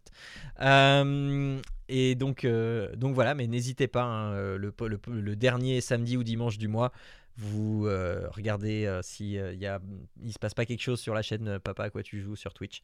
Et puis vous pourrez passer, regarder sur Twitter. Il y a toujours, il y a toujours un petit message au moment où on lance le chat à 14h à chaque fois. C'est le samedi ou le dimanche à 14h. Euh, le dernier ou samedi dimanche du mois selon nos emplois du temps. Et, euh, et j'en profite pour te remercier. Et remercier Jérôme qui n'est plus là pour euh, votre flexibilité parce que normalement ça devait se faire hier. Et puis finalement j'ai pas pu euh, parce que bah, voilà comme je l'ai dit en début d'émission j'avais j'étais un peu trop chargé et, tout n'était pas prêt. Donc on a reporté euh, de 24 heures. Et merci. Euh, voilà. Euh, vous retrouvez toute euh, cette émission et les autres émissions sur papapodcast.fr, le site qui regroupe toutes les productions de Papa Podcast. Euh, vous pouvez y, nous y laisser des commentaires, mais aussi sur toutes les bonnes euh, euh, sur vos téléphones portables et y mettre des étoiles sur l'application podcast de, euh, de chez Apple. Euh, ça fait longtemps qu'on n'a pas eu de, de, petits mots. euh, je regarde de temps en temps, je regarde pas tous les mois, mais je regarde de, temps en temps et ça fait longtemps qu'on n'a pas eu. N'hésitez pas à nous mettre des étoiles, hein, comme ça on est plus visible dans les classements, mais pas seulement sur le classement podcast Apple, hein, sur toutes les applications avec des classements de podcast. Euh, et aussi sur les réseaux sociaux, sur Facebook, sur Twitter, parfois un peu sur TikTok et sur Instagram. N'hésitez pas, mais c'est principalement sur Twitter que on peut se parler. Et le Discord de l'émission, euh, vous allez sur le site Papa Podcast, vous cliquez sur le lien du Discord, ça vous emmène sur le Discord. Et euh, en ce moment, il, on a, euh, enfin, je trouve le Discord de plus en plus animé, et ça aussi, ça me fait très plaisir de pouvoir échanger avec vous sur les jeux, comme on a échangé avec Alan sur Cyberpunk, comme on échange avec euh, Monsieur V sur la, VR et avec Aounchi aussi euh, en ce moment qui imprime euh, un, truc pour pouvoir faire du fusil à pompe dans la VR.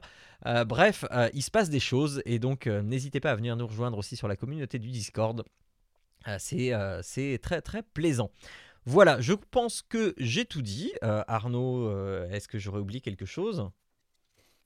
Euh, bah, bah non, pas de. je- je- Non. bah, Est-ce que je peux te demander si tu as un jeu en tête pour le mois prochain?